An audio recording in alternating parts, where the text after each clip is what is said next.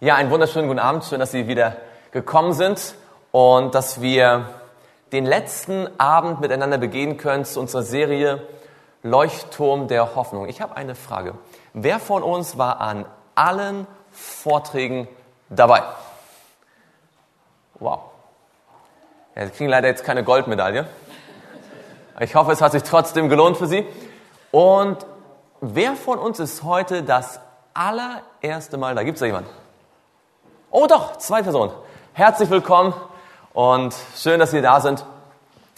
Jetzt werden wir natürlich leider nicht alle anderen neuen Vorträge wiederholen können. Ähm, es gibt aber die Möglichkeit, die auch für alle, die jetzt auch sonst vielleicht den einen oder anderen Vortrag äh, verpasst haben, es gibt die Möglichkeit auf der Internetseite der Adventgemeinde Rostock schon die ersten sich nochmal anzuhören, runterzuladen und ich denke dann auch im Laufe der nächsten Tage auch alle weiteren Vorträge. Und ähm, wenn Sie sich damit noch weiter beschäftigen wollen, wir werden dann draußen auch am Ende des Vortrags äh, Flyer haben von einem Missionswerk mit Namen Joel Media Ministry. Das ist nämlich das Missionswerk, wo ich tätig bin. Und da gibt es auch viele Vorträge zu diesen Themen, wo Sie sich das noch weiter vertiefen können. Unser Thema heute Abend, wir haben leider keine Frage gehabt, deswegen können wir direkt ins Thema hineintauchen. Das ist aber auch gar nicht problematisch. Denn, sage ich mal so, es wird uns an Stoff heute Abend nicht mangeln. Unser Thema ist Ende oder Wende, was kommt auf uns zu? Und da ist einiges geboten in der Bibel zu dem Thema. Und bevor wir beginnen, möchte ich uns ein, dass wir wie immer ein Gebet sprechen und dann starten. Lieber Vater im Himmel, wir möchten dir von ganzem Herzen Dank sagen für diesen Tag, den wir heute erleben durften. Für all die Segnungen, die du uns schon bereitet hast.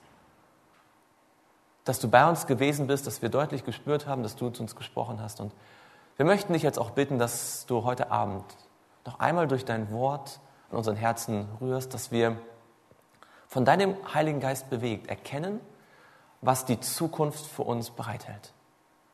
Lass uns mit Zuversicht dorthin schauen in dein Wort und von dir lernen Halte alles Störende fern und gib, dass wir wirklich verstehen, was du uns heute Abend zu sagen hast. Im Namen Jesu. Amen. Es ist noch gar nicht so lange her, einige wenige Jahre, dass die Welt überrannt wurde von Theorien über ein mögliches Weltende am 21. Dezember 2012. Können Sie sich daran noch erinnern? Für einige Zeit war das sehr in den Medien, sogar Werbefachmänner haben das aufgegriffen für Massenprodukte. Es wurden Filme gedreht und so weiter. Das Ganze wegen dem hier, dem sogenannten Tortuguero Monument Nummer 6 auf dem angeblich, so hatte ein, ein Wissenschaftler bei einer ersten Analyse so aus dem Handgelenk geschüttelt, angeblich eine Prophezeiung stehen würde, für ein bestimmtes Datum im Maya-Kalender. Stellte sich bald raus, dass diese Idee, dass der Maya-Kalender abläuft, völlig falsch war. Es stellte sich dann auch heraus, dass dieses Monument überhaupt gar keine Prophezeiung enthält. Und als man dann genauer hingeschaut hat, merkte man, das ist alles totaler Unsinn gewesen. Das hinderte aber Hollywood natürlich nicht, trotzdem noch megamäßig Kapital draus zu schlagen, weil das Thema von der, End, von der Endzeit, von der Apokalypse, dem Ende der Welt, eben die Menschheit sehr schnell bewegt. Und einer, dem das auch sehr am Herzen lag, das war dieser, jetzt hätte ich beinahe gesagt, junge Mann hier. Ähm, so jung ist er nicht mehr. Sein Name ist Harold Camping und er hatte die, zumindest die Vereinigten Staaten von Amerika erschüttert mit seiner Theorie, dass 2011 Zunächst an einem Datum im Frühjahr und dann hat er es nochmal um sechs Monate verschoben in den Herbst. Er meinte, dass Jesus wiederkommen würde, oder vielmehr gesagt, so war seine Theorie, dass es eine sogenannte geheime Entrückung geben würde. Dass nämlich zu einem bestimmten Zeitpunkt, nämlich genau 18 Uhr, Ortszeit in jeder Zeitzone, ein Erdbeben stattfindet und just bei diesem Erdbeben dann die Menschen alle, die an Gott geglaubt haben, der Bibel gefolgt sind, plötzlich verschwinden würden. Das ist so eine, eine gängige Theorie in einigen, in einigen Kirchen, dass das Ende der Welt dadurch eingeleitet wird, dass plötzlich alle Gläubigen verschwinden. Da gibt es auch so Filme wie zum Beispiel Left Behind, vielleicht hat es jemand mal gehört. Das, da wird dann dargestellt, dass man Auto fährt, nicht wahr? Und äh, man fährt da auf der Autobahn und man sitzt da auf dem Beifahrersitz und plötzlich ist dieser Moment und der Fahrer war ein gläubiger Christ. Und jetzt fährt das Auto alleine. Oder noch schlimmer, wenn der Gläubige gerade ein Flugzeug geführt hat, nicht wahr? Und so gibt es alle möglichen Vorstellungen und Ideen, wie diese Welt ans Ende kommen könnte. Manch einer befürchtet, dass das Ende dieser Welt in den Fingern irgendeines wild gewordenen Diktators liegt, der dann mit zittriger Hand auf den roten Knopf drückt und der Atomkrieg unseren Planeten in Schutt und Asche legt. Andere vermuten oder befürchten, dass vielleicht ein Meteoriteneinschlag oder irgendeine gewaltige Naturkatastrophe das Leben auf diesem Planeten irgendwann unmöglich machen wird. Wieder andere, die vielleicht ein bisschen mehr so Richtung New Age gehen oder mit der Esoterik äh, sich beschäftigen, die sind der Meinung, dass irgendwann wir besucht werden von den Außerirdischen. Ja, und dann je nach Richtung ist das dann eine, ein freundlicher Besuch der uns vielleicht noch weiterbringt oder vielleicht ein Vernichtungsangriff. Und so gibt es viele, viele Theorien. Wir könnten den ganzen Abend füllen mit, mit Büchern und mit, mit Menschen, die so Theorien aufgestellt haben auf das Weltende. Und bei manchen ist es einfach ein Ende, bei manchen ist es eine Wende in ein neues Zeitalter. Und die Frage ist, was sagt die Bibel dazu? Gibt es ein Ende? Gibt es eine Wende? Wie geht die Geschichte aus? Nun, am allerersten Abend, da haben wir über dieses Bild hier gesprochen. In Daniel 2, in unserem ersten Thema über den Anker in stürmischen Zeiten, haben wir festgestellt, dass die Bibel und insbesondere die biblische Prophetie uns ein Fundament gibt, in dem wir sehen können, was in der Zukunft auf uns zukommt. Wir haben festgestellt, dass all die Weltreiche, die die biblische Prophetie vorhergesagt hat, können sich erinnern an das goldene Haupt, das stand für Babylon und dann das, die silberne Brust stand für die Perser, Medo-Persien und dann die, äh, die bronzenen äh, Hüften standen für die Griechen und das Eisen stand für Rom und da haben wir gesehen, dieses Eisen und Ton für Europa und später auch diesen mittelalterlichen Kirchenstaat und so weiter. Wir haben gesehen, wie all sich das erfüllt hat. Und wir hatten den Vortrag damals beendet mit einer kurzen Notiz, so als erster Ausblick, dass dort so ein Stein kommen würde. Ein Stein, der das Standbild an den Füßen traf und die gesamte Weltgeschichte, wie sie denn so bekannt ist, zu einem Ende bringen würde. Damals haben wir gelesen in Daniel 2, Vers 34, du sahst zu, bis sich ein Stein losriss, ohne Zutun von Menschenhänden, und das Bild an seinen Füßen traf, die aus Eisen und Ton waren, und sie zermalmte. Und wir haben damals schon festgestellt, dass dieser Stein ein ganz besonderes Symbol in der Bibel ist. Im Neuen Testament heißt es in 1. Korinther 10, Vers 4, dass der Fels, der Stein, ein Symbol ist für Jesus Christus. Das Ende der Weltgeschichte, wie wir sie kennen, den, mit den Weltreichen und den Eroberungszügen und den, und den Kriegen und den Staaten, das Ende dieser bekannten Weltgeschichte liegt nicht in den Händen eines Diktators, der auf den Knopf drückt und plötzlich ist Atomkrieg. Das Ende liegt nicht in einem Meteoriten, der unseren Erdball trifft oder irgendwelchen Außerirdischen, die vom Mars kommen. Das Ende der uns bekannten Weltgeschichte liegt in der Wiederkunft Jesu. Nun, wenn Menschen über das Ende der Welt nachdenken, was ist normalerweise so die allgemeine Stimmungslage bei diesem Thema? Mit welchen Emotionen denken Menschen normalerweise so an das Ende der Welt? Angst, ja, Angst vor Katastrophen. Man versucht vielleicht sich vorzubereiten. Manch einer baut vielleicht sogar einen kleinen Bunker, sammelt Vorräte für die nächsten Jahre. Mir hat mal, ich hatte mal Kontakt mit einigen Menschen, die mir gesagt haben, Christopher, 2012 geht die Welt unter. Wir haben für den, für den Ernstfall schon Getreide für die nächsten drei Jahre gebunkert. Und wenn es dann ernst wird, kannst du zu uns kommen. Ich habe gesagt, alles klar, Dankeschön für den Hinweis.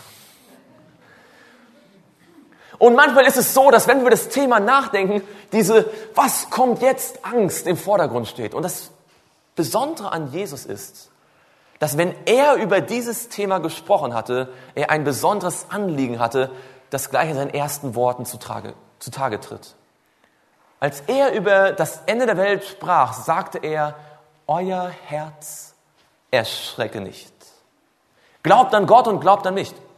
Im Haus meines Vaters sind viele Wohnungen. Wenn nicht, so hätte ich es euch gesagt, ich gehe hin, um euch eine Stätte zu bereiten. Jesus hat als allererstes, bevor er irgendetwas anderes gesagt hat, deutlich gemacht, hab keine Angst. Das Thema vom Ende soll nicht Angst machen, das soll keine Panik verursachen. Jesus sagt, euer Herz, euer Denken, erschrecke nicht.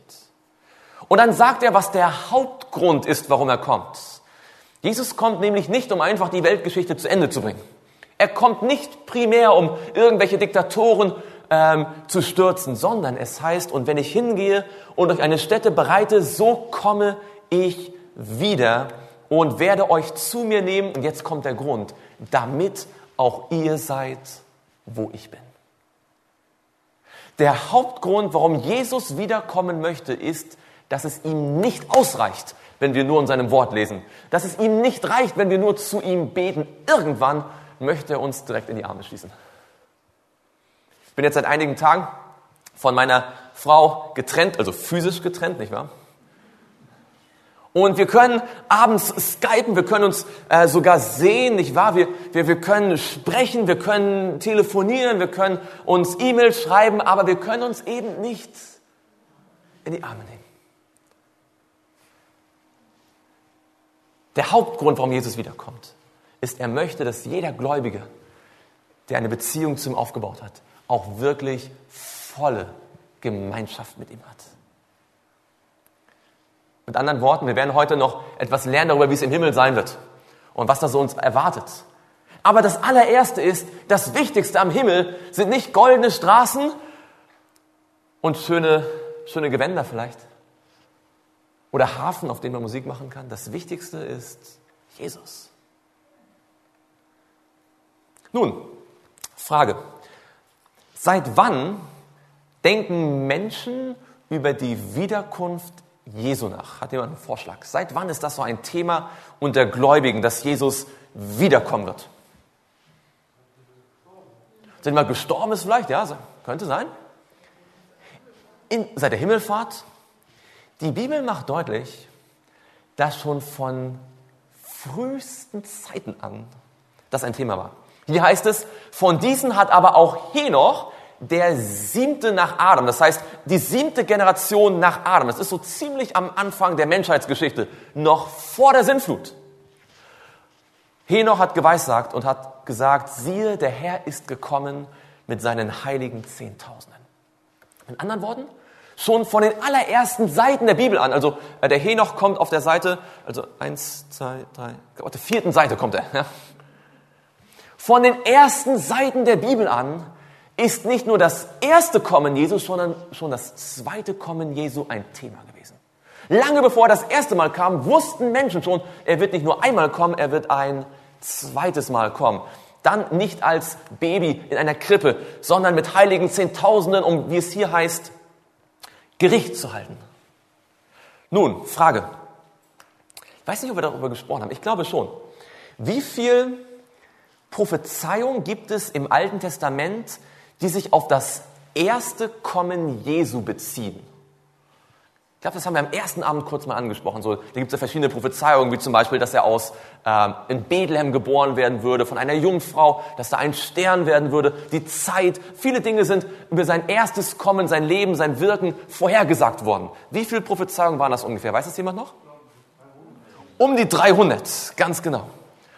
300 Prophezeiungen auf das erste Kommen Jesu. Frage, Glauben Sie, dass es für das zweite Kommen Jesu weniger oder mehr Prophezeiung gibt?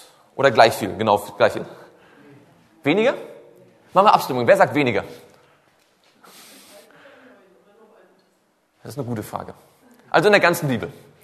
Wer sagt weniger? Wer sagt mehr? Wer sagt, ich weiß nicht genau? okay, die, die mehr gesagt haben, die sind mal gut. Wie viel mehr? Also so ungefähr. Wie viel? 500. Oh, hat jemand noch einen anderen Vorschlag? 800. 800. Hat jemand noch einen Vorschlag?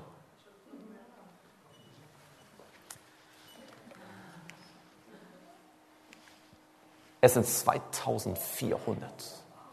Das heißt, auf jeden Vers im Alten Testament, der sich über das erste Kommen Jesu beschäftigt, gibt es statistisch acht Verse in der Bibel, die von dem Kommen Jesu, von der Zeit der Rom direkt oder indirekt sprechen. Jemand hat ausgerechnet, dass rein statistisch, das ist jetzt für die Mathematiker, rein statistisch jeder 25. Vers der Bibel etwas über das Kommen, das zweite Kommen Jesu, die Zeit davor, danach und so weiter aussagt. Also wenn man die Bibel liest, rein statistisch kommt man jeden 25. Vers auf dieses Thema. Würden Sie mir zustimmen, dass das durchaus ein wichtiges biblisches Thema ist, ja oder nein? Meine Frage, warum hört man so wenig in den Kirchen über dieses Thema? Wenn es doch so ein gewaltiges Thema ist, das wie ein roter Faden vom Anfang bis zum Ende der Bibel, das werden wir noch sehen, sich hindurchzieht. Nun, wir wollen heute ein paar Fragen dazu beantworten. Die allererste und vielleicht oftmals wichtigste Frage ist ja, wann wird es denn geschehen? Ja, wann kommt Jesus wieder? Und schon die Jünger hatten diese Frage. Sie haben damals kurz vor seiner Kreuzigung ihn gefragt, als, als sie ihm den Tempel gezeigt haben und Jesus gesagt hat, ja, der Tempel wird nicht ewig stehen.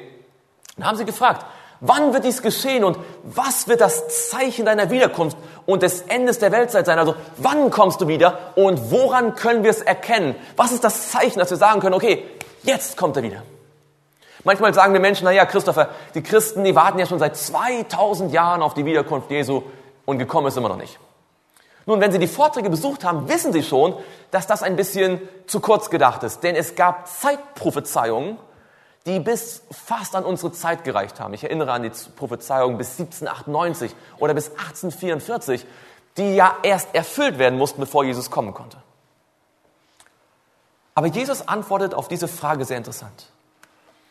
Er gibt eine sehr interessante Antwort, wann er wiederkommen wird und was die Zeichen sind, an denen man erkennen kann, dass es jetzt bald soweit ist.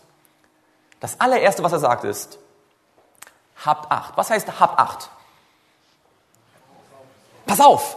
Achtung! Ja, das ist so, Achtung, ja, Vorsicht! Rotes Warndreieck, hab Acht! Dass euch niemand verführt.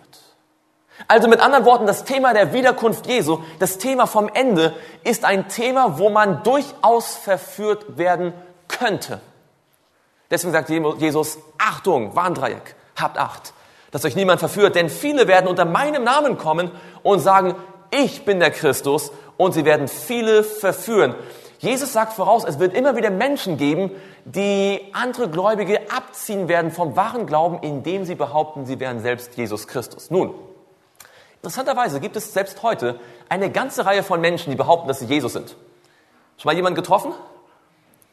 Ich zeige Ihnen heute mal ein paar.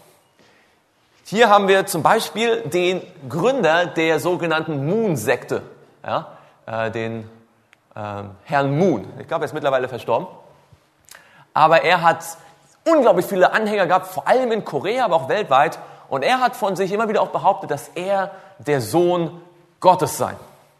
Genauso wie der hier, Dr. José Luis de Jesus mit seinem Missionswerk Cristiano en Gracia. Ähm, er behauptet nicht nur, dass er Christus ist, sondern gleichzeitig der Antichristus. Wie er das begründet, weiß ich nicht genau. Jedenfalls hat er interessanterweise die Zahl 666 zu seinem Markenzeichen gemacht. Gut, das hat er natürlich einem Bibelleser schon sehr deutlich gemacht, dass er auf jeden Fall nicht der Jesus sein kann. Oder wie wäre es mit dem hier? Das ist der Sibirisch, äh, der, äh, der, der Jesus Sibiriens. Er lebt mit seinen Anhängern irgendwo in der russischen Taiga, hat dort ein Gebiet, das nennt er das verheißene Land. Ich weiß nicht genau, ob man wirklich die russische Taiga Sibiriens als das verheißene Land bezeichnen kann. Sein Name ist Vissarion und da leben Hunderte, wenn nicht Tausende von Menschen und kommen dahin, um sich geistliche, nicht wahr, geistlichen Auftrieb zu geben. Und er ist sehr, sehr philosophisch und, und, und, und, und spirituell und, und und lebt und handelt wie Jesus. Der hier hat es ein bisschen kommerziell aufgezogen. Das ist Apollo Quiboloi, lebt auf den Philippinen und nennt sich der erwählte, gesalbte Sohn Gottes.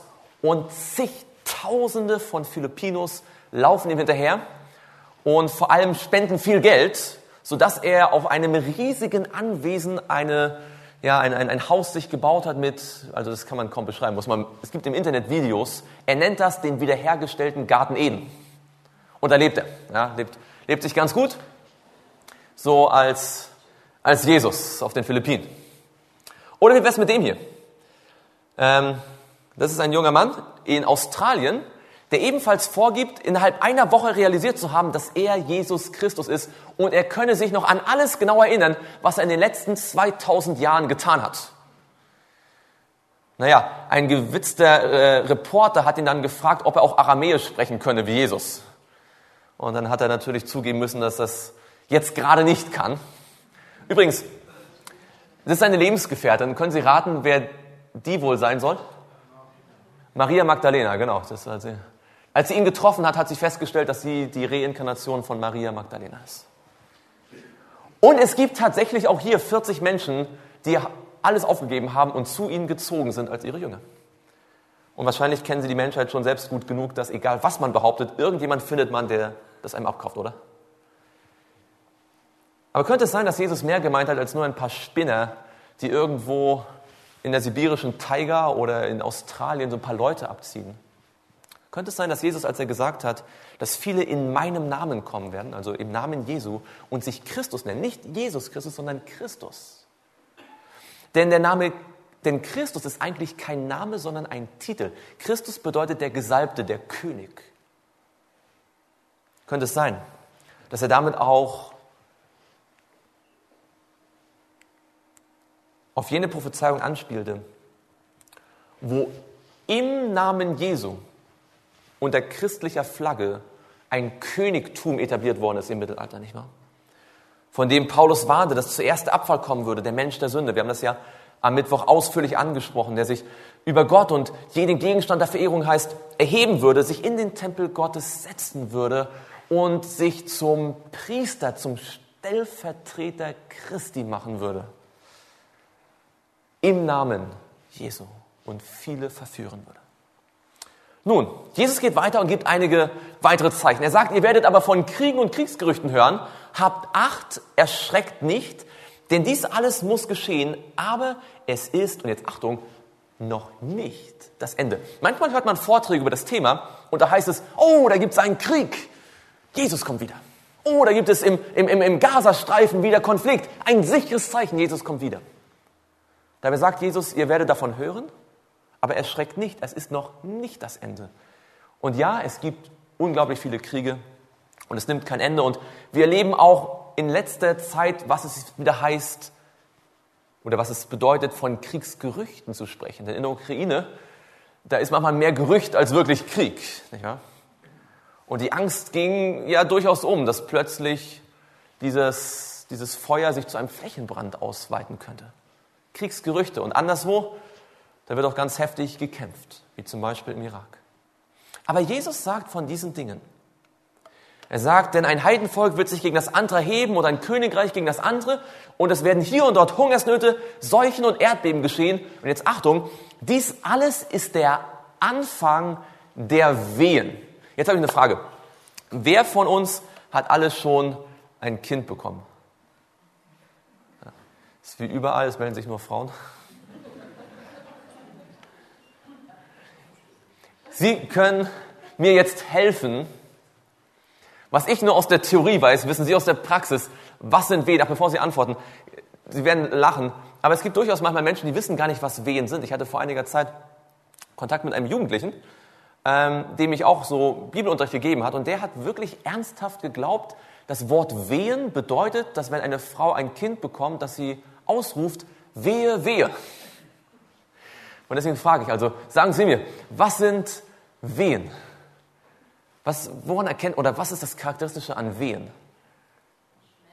Das sind Schmerzen, ja? Und was sind das für Schmerzen? Sind das so, die sind rhythmisch. In welchem Sinne rhythmisch? Sie wiederholen sich. Sie werden immer, sie kommen immer schneller, die Frequenz wird immer, also immer, immer heftiger und stärker und die, und die Intensität wird stärker. Das heißt, Ereignisse, die vergleichsweise langsam anfangen und dann schneller und schneller und intensiver und intensiver werden. Also Jesus hat nicht gesagt, nur weil ein Krieg da ist, predigt, Jesus kommt wieder, sondern Jesus hat gesagt, es wird immer Kriege geben, es wird immer Hungersnöte geben, es wird immer Seuchen geben, aber die Intensität und die Frequenz wird zunehmen. All diese Dinge hat es schon zur Zeit von Jesus gegeben. Immer mal wieder. Aber Jesus sagt, dass über die, über die Jahrhunderte eine generelle Tendenz deutlich sein würde, die das ausdrückt, was das Wort Wehen beschreibt. Und ich habe mich mal am Beispiel von Erdbeben schlau gemacht, wollte mal sehen, ob das auch so einigermaßen nachvollziehbar ist. Hier eine kleine Statistik zu Erdbeben. Unten sehen Sie die Quelle. Das ist von einer, einer wissenschaftlichen Datenbank aus Amerika. Und hat man alle Erdbeben erfasst, der, der Stärke 7,0 und größer auf der Richterskala. Das sind die wirklich schweren Erdbeben, die schwere Verwüstung anrichten, schwere Schäden. Und dann nochmal davon alle, die über 8,0 waren. Und ich sage gleich dazu, selbstverständlich kann man nicht für jedes Jahrhundert alle Erdbeben genau registrieren, weil wer weiß, was im dritten Jahrhundert in Alaska passiert ist, war kein Mensch da. Ja, also diese Zahlen sind nur das, was man weiß. Ähm, da müssen wir uns nicht jetzt fest krallen, ob das jetzt fünf oder sieben waren. Es geht um die generelle Tendenz, okay? Im ersten Jahrhundert gab es ein bekanntes Erdbeben. Wir springen mal gleich bis ins 16. Jahrhundert, da gab es zwölf, wovon zwei besonders schwer waren. Im 17. Jahrhundert waren es 28. Davon knapp die Hälfte, über 8,0. Im 17. Jahrhundert waren es dann schon 60 mit einem Drittel über 8,0. 18. Jahrhundert ungefähr gleiche Ausbeute. Im 19. Jahrhundert 210. Davon 60 über 8,0. Und im 20. Jahrhundert 941. Frage. Mal reingerechnet, dass es da irgendwo auch noch ein paar Erdbeben gab, vielleicht irgendwo äh, im, Südpolarmeer, nicht wahr? Oder sonst wo, wo jetzt keiner so genau hingekommen ist, sehen Sie eine, eine generelle Tendenz. So, so, so, eine, so eine prinzipielle Tendenz. Jesus sagte vor 2000 Jahren, das wird es immer geben, aber es wird so sein wie wen. Es wird schneller und heftiger werden. Naja, und irgendwann sagen wir Frauen, irgendwann kommt so ein Punkt, wie die Engländer sagen, das ist ein Point of No Return. Irgendwann weiß man, jetzt kommt's, nicht wahr? Jetzt, wann genau das genau ist, nicht wahr? Was weiß ich, vielleicht kann, kann das ja noch mehr werden. Aber die Prophezeiung von Jesus, die steht. Sehr deutlich. Es heißt in Matthäus 24, dann wird man euch der Drangsal preisgeben und euch töten und ihr werdet gehasst sein von allen Heidenvölkern um meines Namens willen. Jesus sagt voraus, dass wahre Christen verfolgt werden würden. Und wir sagen ja natürlich, das gab's damals, nicht wahr, als im, im Römischen Reich die Christen den Löwen vorgeworfen worden sind. Aber das ist in unserer aufgeklärten Zeit passé, oder? Gibt es nicht mehr Christenverfolgung, oder?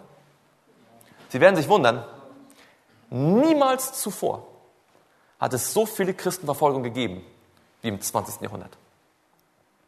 Weder zur Zeit von Nero, noch zur Zeit von Trajan, noch von all diesen römischen Kaisern wurden so viele Christen systematisch verfolgt wie im letzten Jahrhundert. Vielleicht kennen Sie die Organisation Open Doors, die überkonfessionell sich der verfolgten Christen der Welt annimmt. Und da gibt es einige wirklich schwarze Flecken. Also versuchen Sie mal mit einer Bibel nach Saudi-Arabien einzureisen.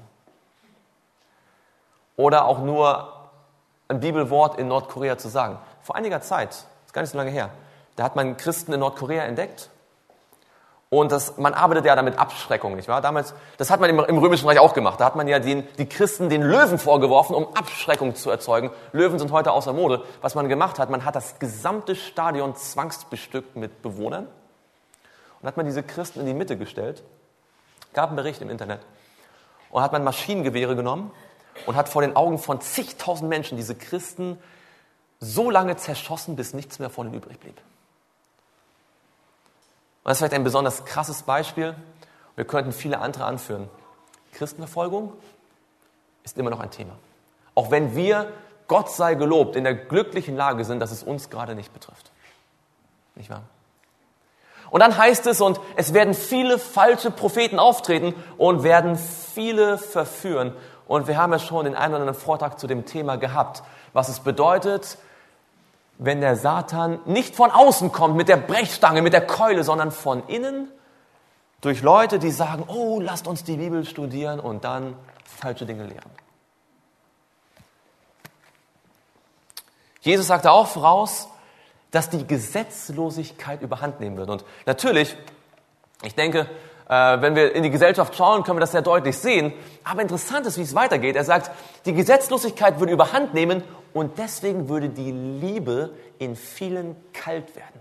Was also deutlich macht, dass das Gesetz etwas zu tun hat mit der Liebe. Denn wenn Gesetzlosigkeit mehr wird und deswegen die Liebe erkaltet, dann würde die Liebe wodurch warm werden? Durch das Gesetz. Und das ist das, was wir am Anfang der Vortragsreihe ja deutlich gesehen haben, dass Gottes Gesetz der Ausdruck seiner Liebe ist. Und das würde immer mehr unter den Füßen getrampelt werden. Gottes zehn Gebote. Sei es die Ehe,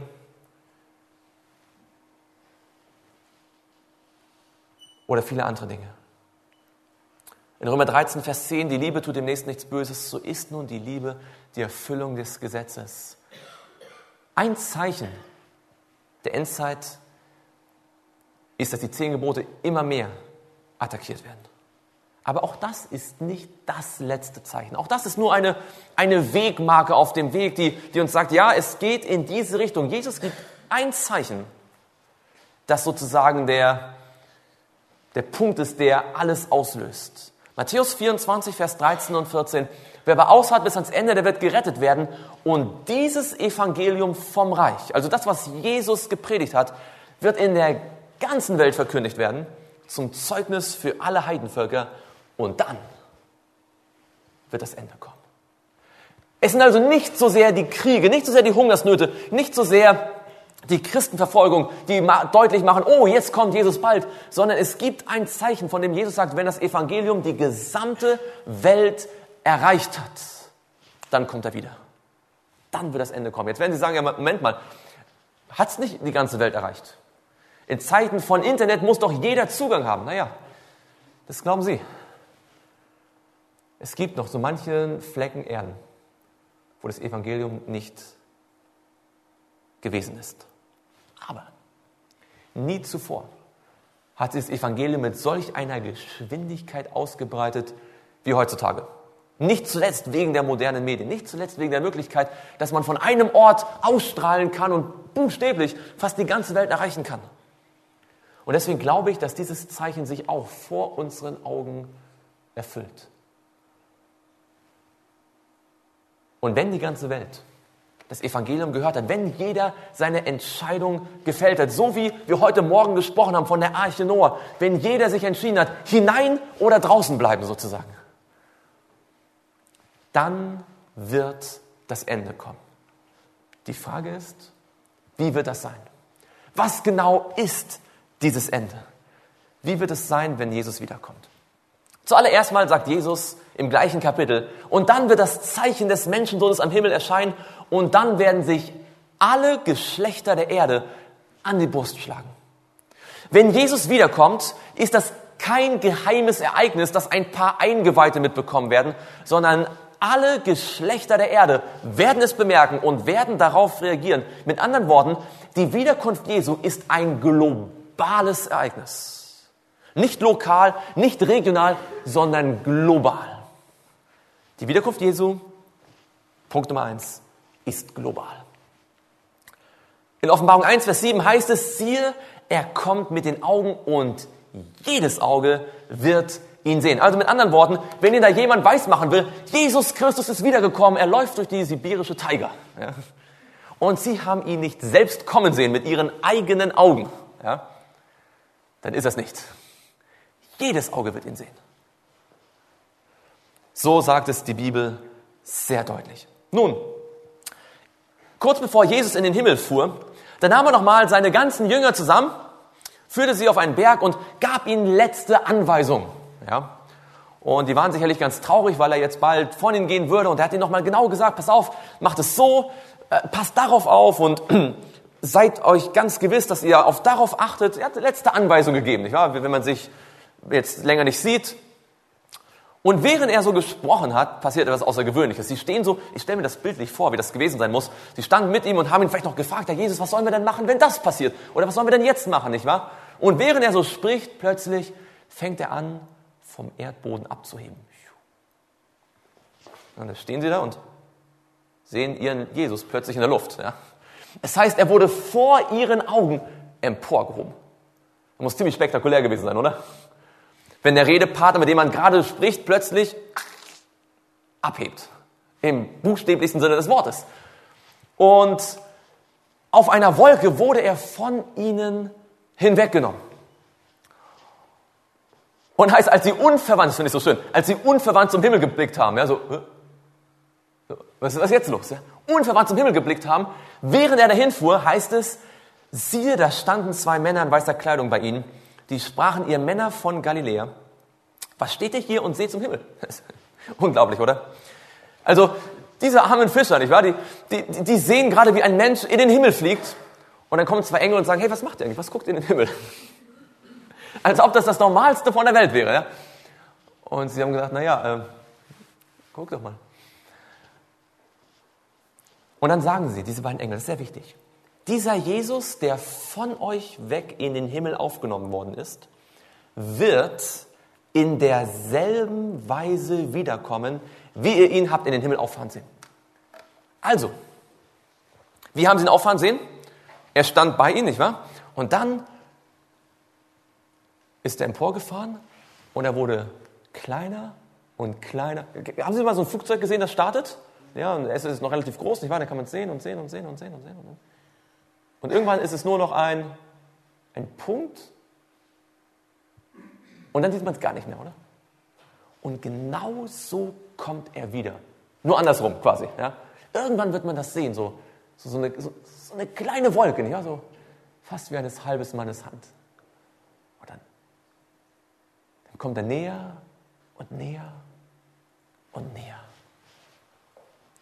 auf den Wolken des Himmels.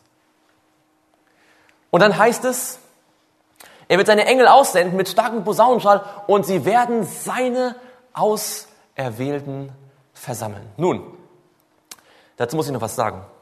Es gibt ja manchmal sehr vorwitzige Menschen, die sagen, ja, ja, Christopher, das ist ja alles schön und gut mit der Wiederkunft, aber ich habe im Erdkundeunterricht gelernt, dass unsere Erde eine Kugel ist. Ja? Und wenn die Bibel sagt, dass ihn alle sehen werden, wie soll das möglich sein? Denn wenn er von da kommt, wie können ihn denn die da sehen? Und wenn er von da kommt, dann, wie können ihn denn die da sehen? Nun, ich habe mal Menschen getroffen, die mir gesagt haben, Christopher, kein Scherz.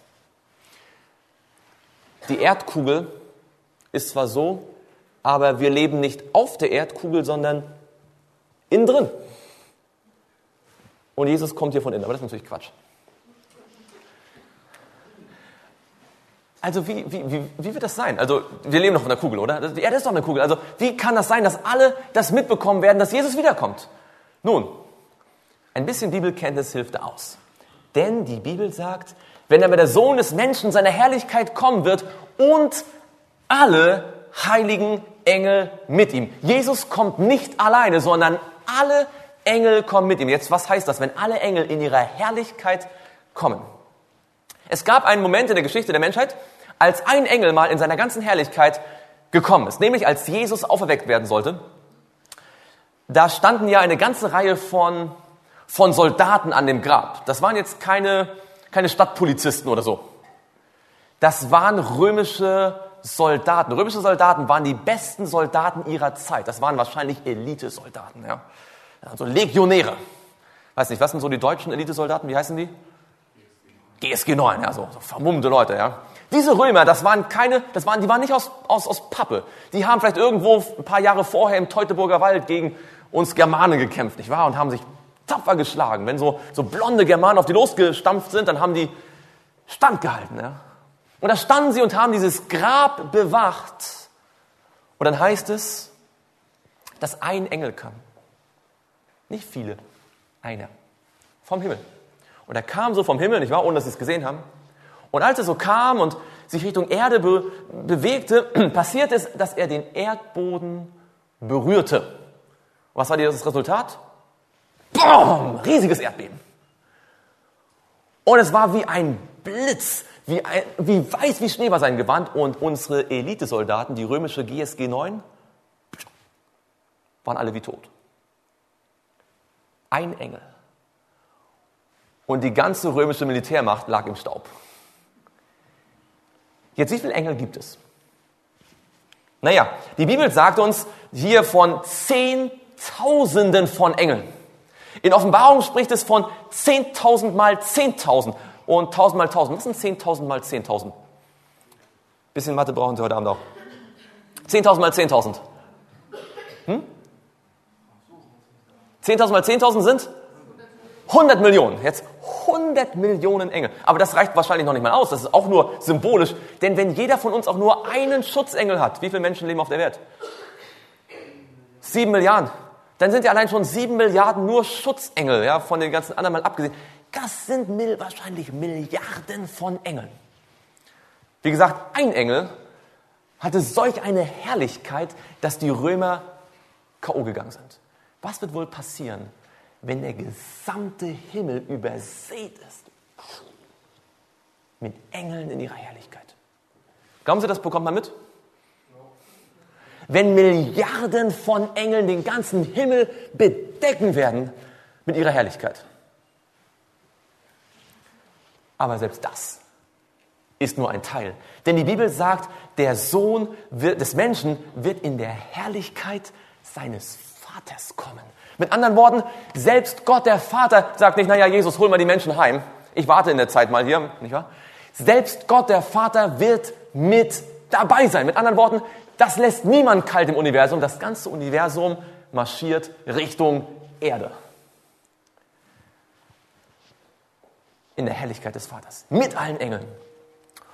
Und für den Fall, dass wir es trotzdem nicht gesehen hätten, wird es hörbar sein. In 1. Thessalonicher 4, Vers 16, denn der Herr selbst wird, wenn der Befehler geht und die Stimme des Erzengels und die Posaune Gottes erschallt. Frage, die Posaune, ist das eher so ein, ein, ein leises oder ein lautes Instrument? Schon mal Posaune gehört? Blechblasinstrumente gehören zu den lautesten Instrumenten, die es gibt. Der Weltrekord für einen Orchestergraben wurde mal gemessen in den 80er Jahren in der Staatsoper Stuttgart. Und zwar mit 128 Dezibel. Und jetzt halten Sie fest. Vor den Waldhörnern. Wissen Sie, Waldhörner? Das sind die so, das sind die nach hinten spielen. Wo der Schalltrichter hinten ist. Da hat man vor den Hörnern 128 Dezibel gemessen. Naja, das waren nur menschliche Lungen. Was meinen Sie, wenn Gott in seine Posaune bläst? Mit der Lungenkraft des Allmächtigen.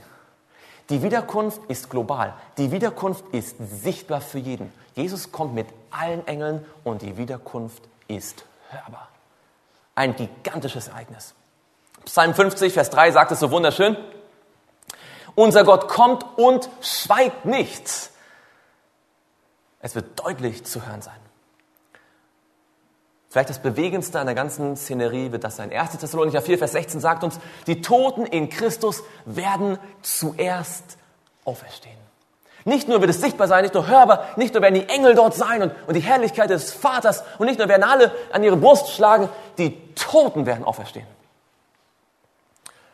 Danach werden wir, heißt es hier, die wir leben und übrig bleiben, jetzt Achtung, zusammen mit ihnen entrückt werden in Wolken zur Begegnung mit dem Herrn in die Luft und so werden wir bei dem Herrn sein alle Zeit. Mit anderen Worten, es kommt der Zeitpunkt, wenn Jesus wiederkommt, wenn die Posaune erschallt, wenn der, Engel, wenn der Himmel übersät ist mit den Engeln, dann kommt der Zeitpunkt, wo ich, der hier auf dem Erdboden gehe, plötzlich meine Bodenhaftung verlieren werde.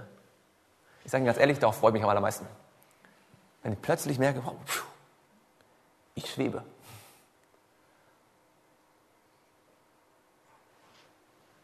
Und wir Jesus entgegengerückt werden.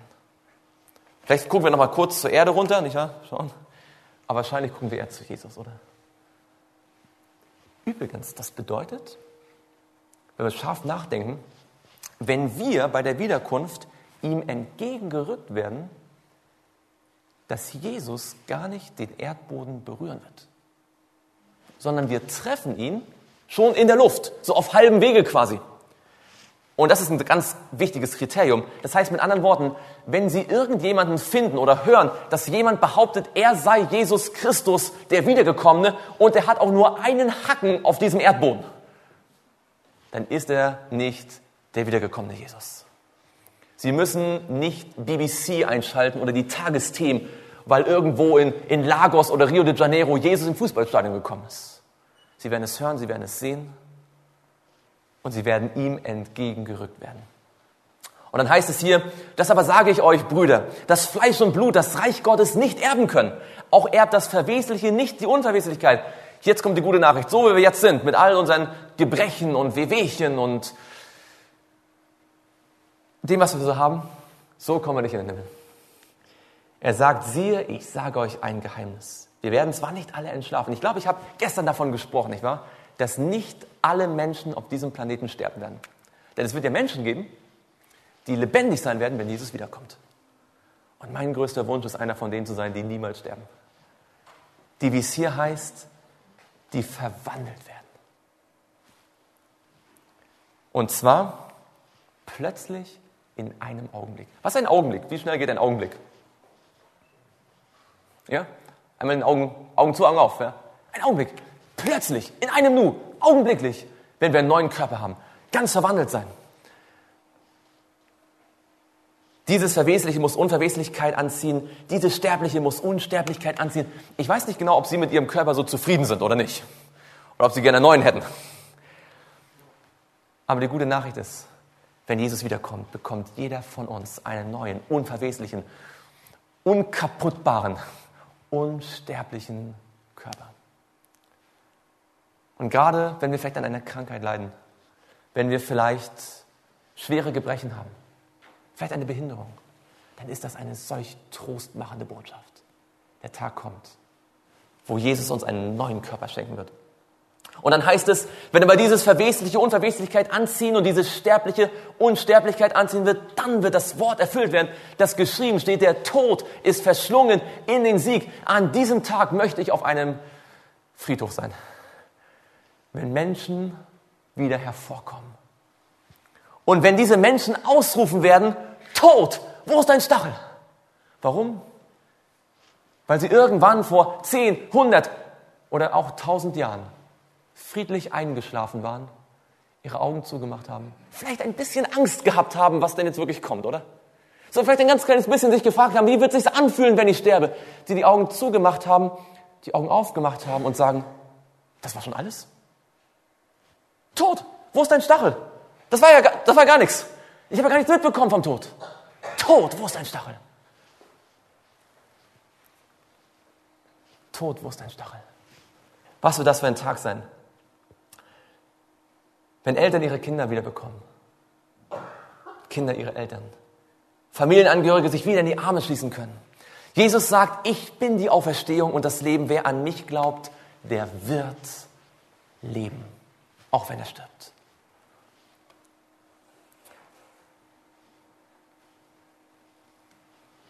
Was ist mit denen, die nicht an Gott glauben? Was ist mit denen, die lebendig sein werden, aber sich gegen Gott entschieden haben. Was macht Gott mit den Ungläubigen, wenn er wiederkommt? 2. Thessalonicher sagt, dass bei der Offenbarung des Herrn Jesus vom Himmel her mit den Engeln seiner Macht, wenn er Vergeltung üben wird an denen, die Gott nicht anerkennen. Das heißt außerdem, sie werden Straf erleiden, ewiges Verderben. An dem Tag, wo Gott kommt, um in seinen Heiligen verherrlicht zu werden. Frage. Ich habe da lange mit gerungen. Warum würde Gott Menschen bestrafen, die sich gegen ihn entschieden haben, wenn er doch gleichzeitig ihnen die freie Wahl gelassen hat? Ist das nicht ungerecht? Warum bestraft Menschen, die sich gegen ihn entschieden haben? Warum werden sie ewiges Verderben erleiden, wenn er doch vor ihnen freie Wahl gelassen hat? Haben wir nicht gelernt, Gottes Liebe basiert auf freier Entscheidung? Warum sterben Menschen bei der Wiederkunft? Die Antwort findet sich in Offenbarung. Das ist eine außergewöhnliche Antwort. Johannes sah auf der Insel Patmos und der Himmel entwich wie eine Buchrolle, die zusammengerollt wird. Noch so ein gigantisches Bild, nicht wahr? Wenn der Himmel wie eine Buchrolle so weg sein wird. Und alle Berge und Inseln wurden von ihrem Ort weggerückt. Da sind wir hier in Mecklenburg-Vorpommern ja ganz, ganz gut. Nicht wahr? Berge gibt es nicht. In anderen Teilen der Welt ist es vielleicht ein bisschen gefährlicher dann. Vers 15, und die Könige der Erde und die Großen und die Reichen und die Herrführer und die Mächtigen und alle Knechte und alle Freien verbargen sich in den Klüften und in den Felsen der Bergen. Mit anderen Worten, wenn sie ihn kommen sehen, wenn sie ihn hören, wenn die Posaune Gottes erschallt, wenn dann deutlich wird, es ist wirklich Jesus, das, was vorher gepredigt worden ist, war wahr, dann werden sich Menschen, egal ob groß oder klein, reich oder, oder arm, weiß, schwarz oder gelb, verbergen und sagen. Und sie sprachen zu den Bergen und zu den Felsen, fallt auf uns und verbergt uns vor dem Angesicht dessen, der auf dem Thron sitzt und vor dem Zorn des Lammes. Als sie Jesus sehen dort auf der Wolke, da können sie es nicht ertragen, denn sie wissen, er ist für sie gestorben und sie haben ihn ignoriert. Wie zornig kann ein Lamm gucken? Also ich rede jetzt nicht von dem falschen Lamm, das wir am, am Mittwoch besprochen haben, das wie ein Drache spricht, nicht wahr? Ein echtes Lamm. Wie zornig kann ein echtes Lamm gucken? Schon mal weggelaufen vor einem, vor einem Lamm, wo er sagt, oh, ich war, manchmal hat mir Angst vor Tieren. Ich habe ich hab große Angst vor Hunden, aber vor, vor, vor Lämmern ist doch keiner weggelaufen, oder? Aber diese Menschen, sie schauen in das Angesicht Jesu und sagen dann, es wäre, wir wünschen uns, lieber begraben zu werden von Felsen, als nur in seine Augen zu schauen. Frage. Wenn man sich wünscht, von Felsen begraben zu werden, was wünscht man sich dann? Man wünscht sich, gesteinigt zu werden. Am Ende der Zeit wird die Sünde die Menschen so sehr verhärtet haben, dass sie lieber buchstäblich gesteinigt werden, als Jesus auch nur in die Augen zu schauen. Das macht die Sünde. Und das Erstaunliche ist, Gott gibt jedem das, was er möchte. Wer ewiges Leben haben möchte, der bekommt ewiges Leben. Und wer lieber sterben möchte, weil er Gott so sehr hasst, weil er Heiligkeit und Liebe und Gemeinschaft so sehr hasst, dem wird Gott mit großem Schmerz das geben, was er haben möchte. Weil niemand kann zu seinem Glück gezwungen werden. Wenn sie ausrufen, wer kann bestehen, dann klingt das vielleicht am ersten Moment so, als würde niemand das ertragen. Aber es gibt eine zweite Gruppe, eine Gruppe, die nicht sagt, Berge fallt auf uns, sondern eine Gruppe, die sagen wird, an jenem Tag, seht, das ist unser Gott, auf den wir gehofft haben, dass er uns rette. Dort wird es Menschen geben, die sagen, schau mal, das ist der Jesus, von dem ich dir erzählt habe. Das ist der Jesus, auf den ich gehofft habe. Das ist der Jesus, der meine Gebete erhört hat. Da kommt er. Das kann man aber nur sagen, wenn man vor auf ihn gehofft hat, oder? Wenn man seine Stimme schon mal gehört hat, wie sie zum Herzen gesprochen hat. Dort wird es niemanden geben, der sagt, ach, tatsächlich, Jesus, dich gibt es doch. Jetzt interessant, lass uns mal diskutieren. Die Entscheidungen sind gefallen. Eine Gruppe wird sagen, das ist der Jesus, auf den wir gehofft haben. Die anderen werden sagen, lieber sterben wir, als in sein Angesicht zu blicken. Und jeder einzelne Mensch, jeder einzelne von uns wird in einer der beiden Gruppen sein. Nun, was ist mit dieser dann Idee der geheimen Entrückung? Sagt nicht die Bibel, dass Jesus kommt wie ein Dieb in der Nacht? Und ein Dieb in der Nacht, der kommt doch geheim, oder? So, dass man es nicht mitbekommt. Nun, der Vers geht noch ein bisschen weiter. Er sagt nicht nur, Jesus kommt wie ein Dieb in der Nacht, sondern an diesem Tag wird der Himmel mit Krachen vergehen. Jetzt, wenn der Himmel mit Krachen vergeht, kriegt man das mit, ja oder nein? Aber absolut. Nun, was bedeutet das, dass Jesus kommt wie ein Dieb in der Nacht? Jesus erklärt es. Er sagt, wenn der Hausherr wüsste, in welcher Nachtstunde der Dieb käme, so würde er wohl wachen und nicht in sein Haus einbrechen lassen. Es geht also um die Wachsamkeit. Wenn Ihnen heute jemand sagt, ich komme um 3 Uhr nachts und werde dich ausrauben, würden Sie sich schlafen legen oder würden Sie um 3 Uhr aufstehen? Würden schon wachen, oder? Es geht um die Wachsamkeit. Es heißt, denn ihr wisst ja genau, dass der Tag des Herrn so kommt wie ein Dieb in der Nacht. Ja, denn viele Menschen sind unwachsam. Sie werden überrascht werden dadurch. Wenn sie nämlich sagen werden, Friede und Sicherheit, nicht wahr? Das sind die beiden Schlüsselwörter in der ganzen Politik heute. Wir wollen Frieden, wir wollen Sicherheit. Wenn sie sagen werden, Friede und Sicherheit, dann wird sie das Verderben plötzlich überfallen. Aber dann sagt er, ihr aber Brüder, ihr, die ihr an die Bibel glaubt, ihr, die ihr Jesus Christus angenommen habt, ihr seid nicht in der Finsternis, sodass euch der Tag wie ein Dieb überfallen könnte. Das heißt, wenn es für irgendjemand überraschend kommt, dann für die, die die Bibel nicht kennen. Ihr seid Söhne des Lichts. Und Söhne des Lichts sind wir, wenn wir Gottes Wort in unser Herz lassen, wenn wir es zulassen, dass er in unseren Herzen Licht werden kann. So wie jene Frau, von der wir gesprochen haben, vor anderthalb Wochen. Die Vergebung von Jesus bekam und sich von, tief, von tiefem Herzen bekehrt hat. Als Jesus sagte, ich bin das Licht der Welt. Wer mir nachfolgt, wird nicht in der Finsternis wandeln, sondern er wird das Licht des Lebens haben. Das Licht leuchtet in der Finsternis. Und jeder, der das Licht annimmt, wird vorbereitet sein auf die Wiederkunft. Deswegen sagt Paulus, so lasst uns auch nicht schlafen wie die anderen, sondern lasst uns wachen, lasst uns aufmerksam sein, lasst uns die Zeichen der Zeit beobachten, nicht in Panik verfallen, nicht in Sensationsgier, nicht irgendwelche Bunker anlegen, sondern beobachten und unsere Beziehung zu Jesus täglich vertiefen, weil das es ist, was uns rettet. Denn wenn ich eine Beziehung zu Jesus habe, dann kann ich sagen, seht, das ist der Jesus, auf den ich gehofft habe. Jesus sagt, siehe, ich komme wie ein Dieb. Glückselig ist, wer wacht und seine Kleider bewahrt. Das bedeutet nicht, dass wir wie bei der Feuerwehr jeden Abend uns die Sachen schon rauslegen müssen, dass falls er nachts kommt, wir gleich die Anziehsachen haben, die wir reinschlüpfen können. Sondern wenn Jesus hier von den Kleidern und von der Blöße spricht, dann natürlich in diesem geistlichen Sinn den wir aus 1. Mose 3 kennen. Wo Adam und Eva im Bewusstsein ihrer unvergebenen Schuld gesagt haben, ich fühle mich nackt. Jesus sagt, ich biete dir das Geschenk der Gerechtigkeit heute an. Du kannst das Kleid der Gerechtigkeit haben, aber halt es auch fest. Bleibe dran. Lass es nicht los. Dass wenn ich komme, du es immer noch anhast. Wenn wir im Licht wandeln, wie er im Licht ist, sagt uns die Bibel, so wird uns das Blut Jesu Christi von aller Sünde reinigen. Diese Kraft schenkt er uns. Diese Kraft schenkt er jedem, der glaubt. Und wenn wir das angenommen haben, dann ist die Wiederkunft Jesu das größte Ereignis, auf das wir uns freuen können. Es heißt in Offenbarung 14, und ich sah und siehe eine weiße Wolke und auf der Wolke saß einer, der glich einem Sohn des Menschen.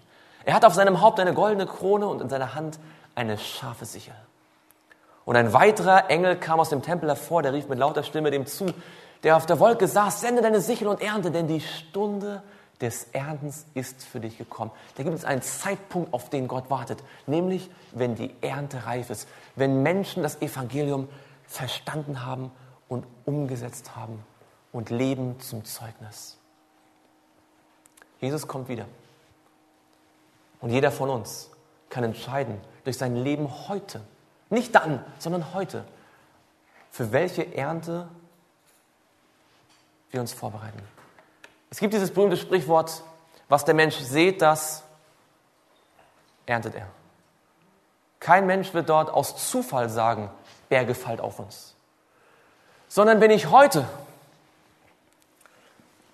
beim Bibellesen das Gefühl habe, oh, die Bibel sagt mir etwas, was unbequem ist, dann mache ich sie lieber zu. Dann sehe ich etwas, was als Ernte mal so aussehen wird, dass ich sage, lieber sterbe ich, als ich, dass ich mit dem Wort Gottes Kontakt habe. Aber wenn ich heute in meinem stillen Kämmerlein sage, Herr Jesus, was das Wort sagt, das glaube ich.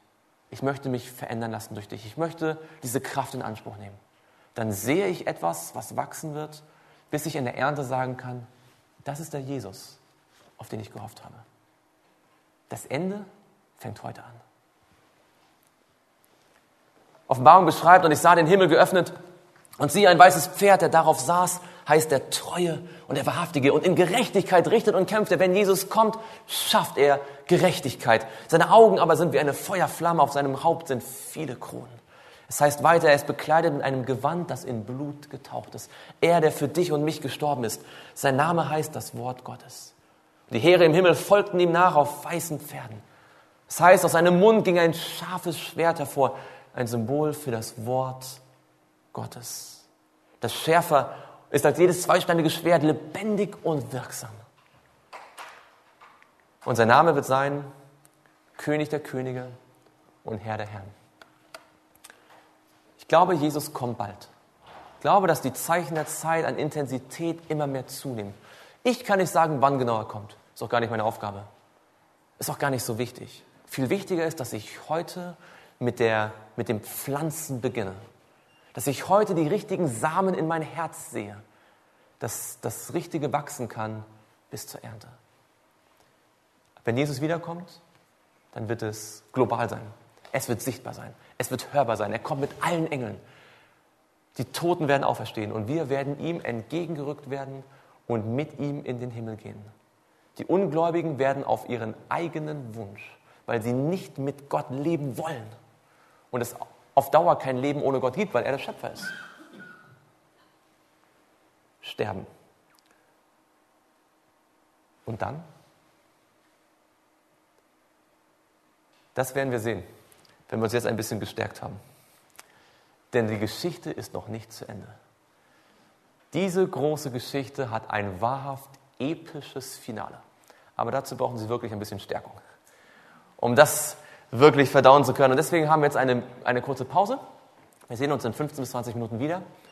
Und bis dahin denken Sie gut über Nacht, das nach, was wir gerade ge gesagt haben. Und genießen Sie das Essen. Gottes Segen für Sie. Amen. So. Sind Sie bereit für die letzte Runde? Was kommt auf uns zu? Teil 2. Ich bin mehrfach gefragt worden äh, bezüglich der Aufnahmen, wenn Sie Aufnahmen dieser Vorträge sich anschauen wollen, wir hatten ja hier leider keine Kameras jetzt, die es vielleicht aufgenommen haben, dann möchte ich Sie nochmal ganz äh, auf, die, auf unser Missionswerk hinweisen. Wir werden draußen an der, Tür noch so Flyer haben, können Sie mitnehmen, äh, von Joel Media. Und wenn Sie dort auf die Internetseite gehen, dort, dann klicken Sie einfach dort auf Serien. Da gibt es viele, viele, mittlerweile mehr als 900 ähm, Videos auf dieser Internetseite. Man muss sich ein bisschen zurechtfinden. Aber es ist ganz einfach. Sie klicken auf Serien und dann kommt das hier und dann klicken Sie auf Ausweg 2012. Das ist eine Serie, die wir gehalten haben im Jahre 2012. Ähm, damals auch unter dem Eindruck oder dem, diesen ganzen Theorien von dem Weltende. Und das sind 27 Themen. Klingt erstmal viel. Ähm, sehr detailliert und da sind alle Themen auch enthalten, die wir hier besprochen haben, zum Teil deckungsgleich auch mit den Folien. Minimale kleine, kleine äh, Umstellung oder so, aber alles das, was wir hier gemacht haben, werden Sie dort auch finden und nochmal nachhören und noch mehr Material dazu, was noch ein bisschen hier und da Lücken füllt, wo wir jetzt aus Zeitgründen natürlich, man kann in 14 Vorträgen nicht das machen, was man in 27 machen kann, so ein bisschen drüber hinweggegangen sind. Das empfehle ich Ihnen ganz nochmal zur Auffrischung, Vertiefung. Und ansonsten können Sie auch mal auf der Seite rumstöbern, gibt noch viele interessante Dinge dort zu entdecken. Wenn Sie sich für Geschichte interessieren, dann schauen Sie mal eine Serie mit Namen Magna Conflictio. Aber das nur so, kleiner Werbeblock zur Überleitung. Wir sind immer noch bei unserer Frage nach, der, nach dem Ende oder der Wende. Was kommt auf uns zu? Und bevor wir beginnen, möchte ich Sie einladen, dass wir noch mal ganz kurz still werden, ein kurzes Gebet sprechen und dann weitermachen. Lieber Vater im Himmel, wir möchten dir von ganzem Herzen Dank sagen, dass wir jetzt noch einmal in dein Wort schauen können. Die Dinge, die wir jetzt besprechen, die sind zum Teil noch etwas in der Zukunft. Aber sie helfen uns jetzt schon, denn wir sehen darin auch deutlich deinen Charakter und deine Gerechtigkeit und deine Liebe. Und das hilft uns, dich noch besser zu lieben und verstehen zu können. So möchten wir dich bitten, dass wir diese Dinge gut verstehen und Zuversicht und Hoffnung schöpfen können aus dem Studium deines Wortes. Im Namen Jesu. Amen. Also, kurze Wiederholung. Die Wiederkunft Jesu, was haben wir gelernt? Welche Adjektive beschreiben die Wiederkunft Jesu? Die Wiederkunft ist sichtbar. Was ist sie noch? Sie ist hörbar. Und? Was haben wir noch gelernt über die Wiederkunft? Sie ist global, genau. Und was wird noch oder was ist noch charakteristisch für die Wiederkunft? Das ist die Auferstehung von den Toten, genau. Und? Kann sich jemand noch an etwas erinnern, was wir gesagt haben? Jesus wird die Erde nicht berühren, sondern wir werden ihm entgegengerückt werden. Wie genau wird er kommen? Auf den Wolken des Himmels, so wie er gegangen ist, ganz genau. Und kommt er alleine? Allen Engeln und in der Herrlichkeit seines Vaters. Und wir haben gesehen, alle Gläubigen werden dann mit ihm in den Himmel gehen. Inklusive derjenigen, die auferstanden sind, weil sie an Christus geglaubt haben. Nicht wahr? Diese Auferstehung des Lebens. Und alle, die ihn abgelehnt haben, die haben sich lieber den Tod gewünscht und werden sterben. Und die, die tot waren und nicht an ihn geglaubt haben, die sind auch nicht auferstanden. Und ab diesem Zeitpunkt, wo die meisten aufhören und sagen, na ja, dann ist ja alles gut, dann bin ich ja im Himmel, dann ist ja, äh, dann ist ja für mich in Ordnung. Ab diesem Zeitpunkt wollen wir mal weiterschauen, was die Bibel über die Zeit danach sagt und wir werden großartige Dinge feststellen. Wie wird es dann auf dieser Erde aussehen? Der alttestamentliche Prophet Jeremia hatte eine Vision, wo er in die Zukunft geschaut hat und die Erde gesehen hat, just in, dieser, in diesem Zustand nach der Wiederkunft. Er sagte, ich schaute zur Erde, doch siehe, sie war wüst und leer. Jetzt bin ich mal gespannt, wer von Ihnen kann sich noch erinnern an das hebräische Wort für wüst und leer? Tohuwabohu, ganz genau. Und das haben wir wo gehabt? Bei der Schöpfung. Das heißt, die Erde wird offensichtlich so ein, so ein, so ein Stück weit wieder in den Zustand wie quasi vor der Schöpfung sein wüst und leer und zum Himmel sein Licht war verschwunden, so wie damals war es, wo es finster war, wo Finsternis über der Tiefe war. Ich schaute die Berge an, doch siehe, sie erbebten und alle Hügel schwankten. Ja, stellen Sie sich vor, Sie schauen die Alpen an und die Alpen sind wie so ein Wackelpudding. Das, das zittert alles. Wie wir schon gesagt haben, das erinnert uns an den Zeitpunkt vor der Schöpfung, als die Erde wüst und leer war und Finsternis auf der Tiefe war. Jeremia schaut weiter und er schaut genauer hin und er sagt, ich schaute und siehe, da war kein Mensch mehr. Und Sie können mir jetzt schon sagen, warum. Warum ist dort kein Mensch auf der Erde mehr zu sehen? Die Gläubigen sind alle im Himmel und die Ungläubigen sind alle tot. Und alle Vögel des Himmels waren verschwunden. Ich schaute und siehe, das fruchtbare Land war zur Wüste geworden und alle seine Städte waren zerstört vor dem Herrn, vor der Glut seines Zornes.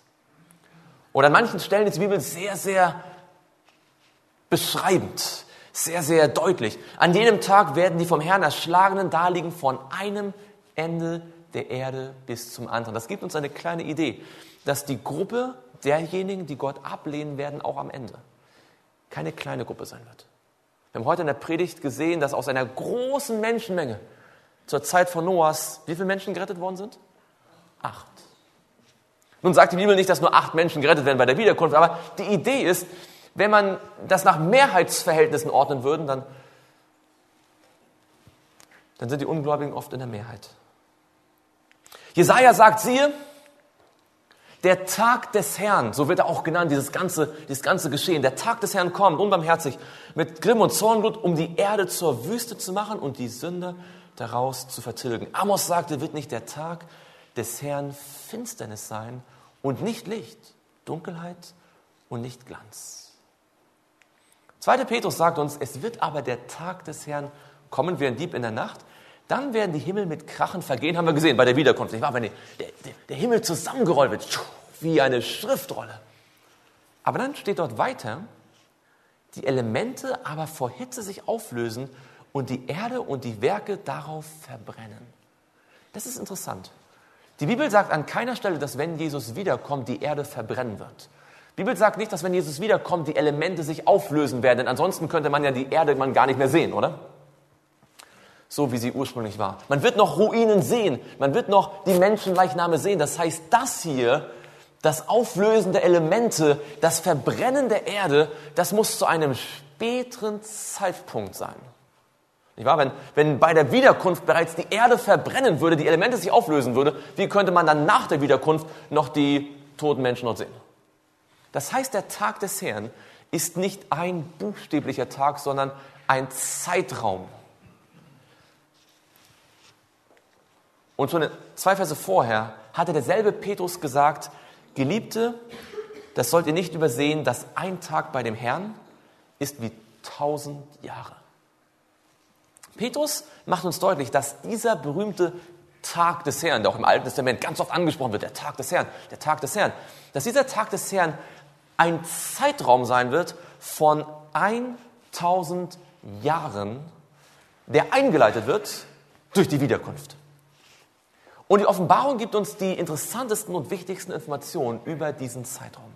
In Offenbarung 20, Vers 1 heißt es, und ich sah einen Engel aus dem Himmel herabsteigen, der hatte den Schlüssel des Abgrundes und eine große Kette in seiner Hand. Und er ergriff den Drachen, die alte Schlange, die der Teufel und der Satan ist, und band ihn für 1000 Jahre. Das wäre dieser Zeitraum des Tages des Herrn. 1000 Jahre. Und warf ihn in den Abgrund und schloss ihn ein und versiegelte über ihn, damit er die Völker nicht mehr verführen kann, bis die tausend Jahre vollendet sind. Und da, nach diesem muss er für kurze Zeit losgelassen werden. Nun, lass uns kurz was hier besprechen. Im Alten Testament haben wir gelernt, dass diese Wüste, ähm, was heißt? Tohu Wabohu, nicht wahr?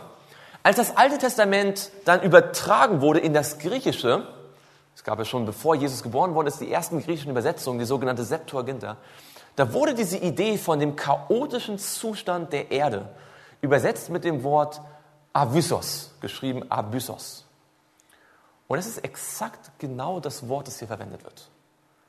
Abgrund hier bedeutet eigentlich nicht unbedingt, da macht man ein, ein, ein, ein, da tut sich ein Loch auf und es geht tief hinab, sondern es bedeutet eigentlich so ein chaotischer Zustand, so ein Tohuwabo, so ein Durcheinander. Es beschreibt eigentlich die Erde in ihrem Zustand nach der Wiederkunft. Wenn also der Satan symbolisch in den Abgrund geworfen wird, heißt das, dass der Satan auf dieser Erde sein wird für tausend Jahre. Übrigens, viele Christen glauben ja an ein tausendjähriges Friedensreich. Und selbst der Adolf Hitler hat das wohl aus falsch verstandenen biblischen Texten so abgeleitet, diese Idee von einem tausendjährigen Reich. Aber die Bibel lehrt nicht, dass ein Mensch tausend Jahre friedlich die Erde regieren wird, sondern dass der Satan in Finsternis und Chaos für tausend Jahre auf der Erde sein wird. Und wir fragen uns vielleicht, warum in alles in der Welt? Nun, es heißt ja, er ist gebunden. Die Frage ist, kann man den Satan binden? Und wenn ja, mit welchem Metall? Ja, muss man da äh, reicht da Eisen, muss man da Titanium nehmen? Mit welchem Metall kann man den, den Satan denn binden?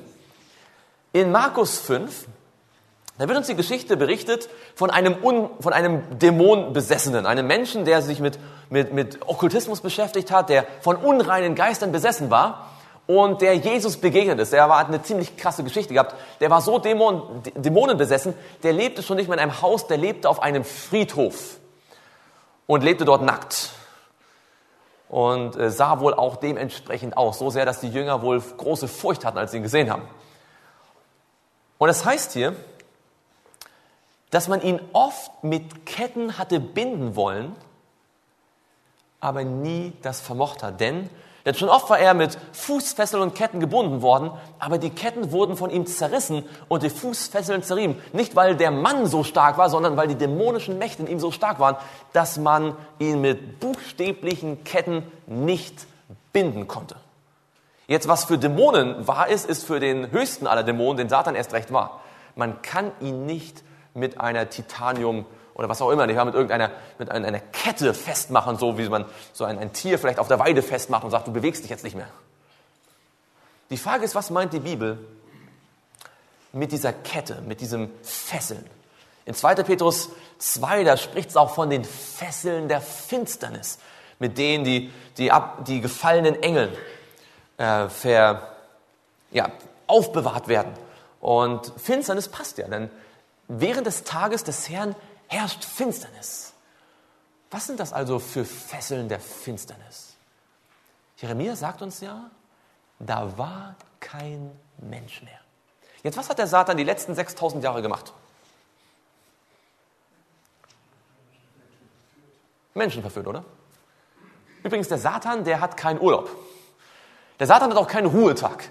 Der Satan ist 27, äh, 27, 24 Stunden am Tag, sieben Tage die Woche, 365 Tage im Jahr und das seit gut und gerne mindestens 6000 Jahren damit beschäftigt, Menschen zu verführen. Und alle seine Dämonen ebenfalls. Und jetzt, so sagt die Bibel, ist er für 1000 Jahre ganz alleine. Ihm sind sozusagen die Hände gebunden. Er kann das, was er immer getan hat, nicht tun. Denn kein, wenn kein Mensch da ist, ist niemand da, den er verführen kann. Warum tut das Gott? Könnte es sein, dass Gott selbst dem Satan mal eine Gelegenheit geben möchte, mal innezuhalten und zu überlegen, meine Güte, was habe ich eigentlich die ganze Zeit getan? Denn das, was er dort sehen wird, all dieses Chaos, all diese Leichname, das sind ja alles seine Untertanen, nicht wahr? Die Untertanen Jesu, die sich auf Jesus Seite gestellt haben, die sind im Himmel. Aber alle, die gesagt haben, nein, nein, wir folgen nicht Jesus, wir folgen Satan, die sind alle tot, die haben sich den Tod gewünscht. Manchmal ist es ja so, dass wenn man immer mit etwas beschäftigt ist und man gar nicht mehr darüber nachdenkt, was man eigentlich dort tut. Und manchmal ist es gut, innezuhalten. Und es scheint so, sein, so zu sein, als ob Gott dem, dem Satan quasi eine, eine Zwangspause verordnet. Schau mal, was du angerichtet hast. Die Bild sagt übrigens interessanterweise, hier heißt es, er wurde also ge, gefesselt, symbolisch, damit er die Völker nicht mehr verführen kann, weil es, die Völker sind ja von ihm genommen worden. Die einen sind tot, die anderen sind im Himmel. Und zwar tausend Jahre lang. Danach muss er für eine kurze Zeit losgelassen werden. Also wenn das Binden des Satans bedeutet, dass es dort keine Menschen gibt, die er verführen kann, was bedeutet dann logischerweise das Loslassen des Satans? Da muss es dann für eine kurze Zeit wieder Menschen geben, die er verführen kann. Das sind jetzt Dinge, die sind noch ein bisschen in der Zukunft. Ich weiß, das sind noch von heute an mindestens 1000 Jahre. Ja? Aber es lohnt sich trotzdem, da mal hinzublicken. Tausend Jahre ist er dort auf der Erde. Und ich habe mich auch lange gefragt, warum eigentlich? Warum tausend Jahre? Warum hätte man das dem Satan nicht auch in sieben Wochen beibringen können, das, was er von Unheil da gemacht hat? Nicht? Warum tausend Jahre? Und hier ist der Grund. Erinnern wir uns, wie alles begann. Wie er als, als Lichtträger, als schirmender Cherub am Thron Gottes diese Idee entwickelte von Ich. Können wir uns erinnern? Dieser Egoismus, als er sagte, ich will zum Himmel emporsteigen und meinen Thron über die Sterne Gottes erhöhen. Ich möchte Erzengel werden. Ich möchte mich niederlassen auf dem Versammlungsberg im äußersten Norden und dann der Gipfel von allem. Ich will emporfahren auf Wolkenhöhen, dem Allerhöchsten mich gleich machen. Mit anderen Worten, das, was Gott gebührt, gebührt auch mir. Das hat er behauptet. So hat er gelebt. Und er hat viele Anklagen an Gott gerichtet, dass Gott ungerecht ist, dass er nicht liebevoll ist und so weiter. Und im Laufe all der Jahrtausende hat Gott systematisch einen Angriff nach dem anderen entkräftet. Und wir haben gesehen, man kann Angriffe nicht einfach so per Dekret entkräften, man muss sie durch Demonstration entkräften. Deswegen kam Jesus auf die Welt, deswegen ist er am Kreuz gestorben. Stück für Stück hat Gott systematisch alle Anklagen Satans entkräftet. Es bleibt aber noch eine Sache zu klären. Satan hatte immer behauptet, dass er dieselbe Autorität oder dasselbe Recht hat, wie Gott angebetet zu werden. Damals in der Wüste, als er Jesus begegnete und ihn zur Sünde verführen wollte, da hat er sich selbst offenbart, als er gesagt hat, dieses alles will ich dir geben, wenn du niederfällst und mich anbetest. Der Satan, der ist so wild darauf, angebetet zu werden. Notfalls auch besticht er jemand. Ja? Gib jemandem Geld, bete mich doch bitte an. Ich gebe dir die ganze Welt, nur dass du mich anbetest.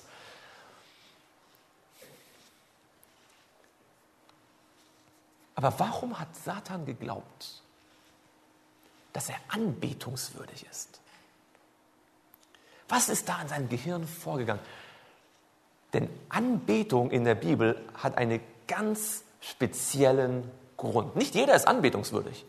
In Offenbarung lesen wir, würdig bist du, o oh Herr, zu empfangen den Ruhm und die Ehre und die Macht, denn du hast alle Dinge geschaffen. Weil Gott der Schöpfer ist, beten wir ihn an, weil er schöpferische Macht hat, weil er sagen kann, es werde Licht und es wurde Licht.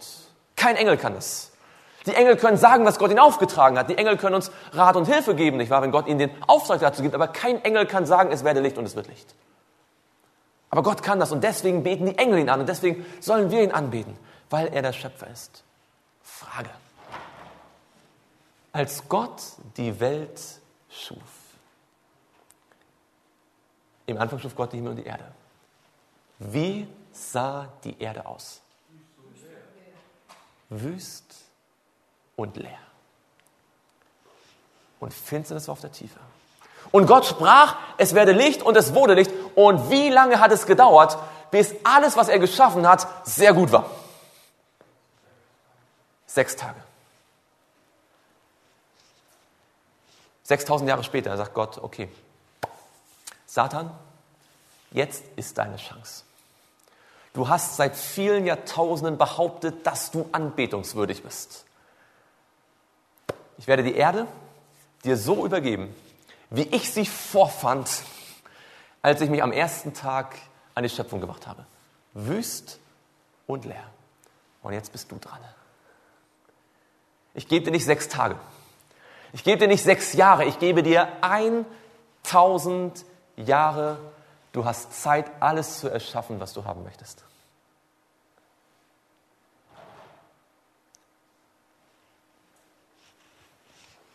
Und da steht er jetzt. Der Satan.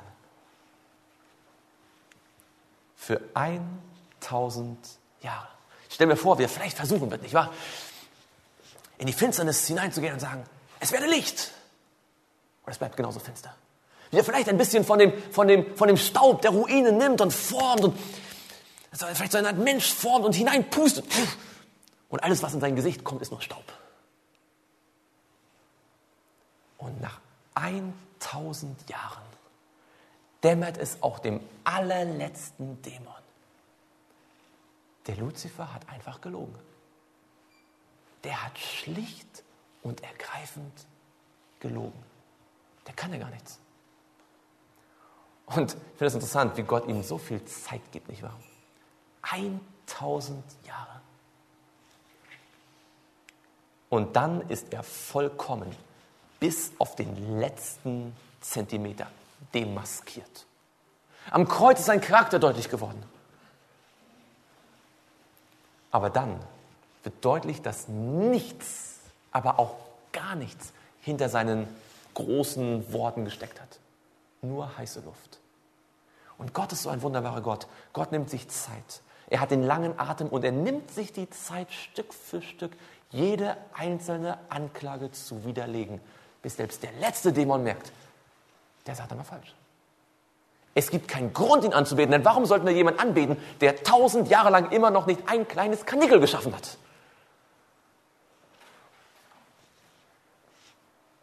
Nun, was machen die Gläubigen während dieser tausend Jahre? Die Bibel sagt in Offenbarung 20, Vers 4, dass die das Tier nicht angebetet hatten, noch sein Bild und das Mahlzeichen und so weiter nicht angenommen hatten. Sie wurden lebendig, haben wir gesehen, und regierten die tausend Jahre mit Christus. Nicht auf der Erde, da ist ja finster und dunkel und der Satan, sondern im Himmel. Und da heißt es, und ich sah Throne und sie setzten sich darauf und das Gericht wurde ihnen übergeben. Jetzt werden Sie sagen, Momente mal, wir haben das Gericht doch schon gehabt, das Gericht war doch schon vor der Wiederkunft. Was braucht es denn jetzt schon wieder für ein Gericht? Gute Frage. Für wen war das Gericht vor der Wiederkunft. Warum hat Gott überhaupt vor der Wiederkunft Gericht gehalten? Können wir uns erinnern daran? Letzte Woche haben wir darüber gesprochen, oder? Warum hat Gott Gericht gehalten? Für sich selbst? War sich unschlüssig, wen er mitnehmen soll? Für die Engel, oder? Die Engel hatten eine ganze Menge an Fragen, warum der und der und der und der in den Himmel kommen sollen. Jetzt, für die Engel braucht man jetzt kein Gericht mehr halten, die haben es ja schon verstanden. Aber glauben Sie, dass wenn wir in den Himmel kommen, wenn du, lieber Freund, und ich, lieber, wenn wir alle im Himmel sind, dass wir vielleicht noch die eine oder andere Frage haben? Übrigens, die Bibel sagt, wisst ihr nicht, dass die Heiligen die Welt richten werden? Wisst ihr nicht, sagt der Paulus sogar, dass wir Engel richten werden? Dass wir also dort im Himmel uns anschauen, warum die, die guten Engel da sind und die, die bösen Engel da unten?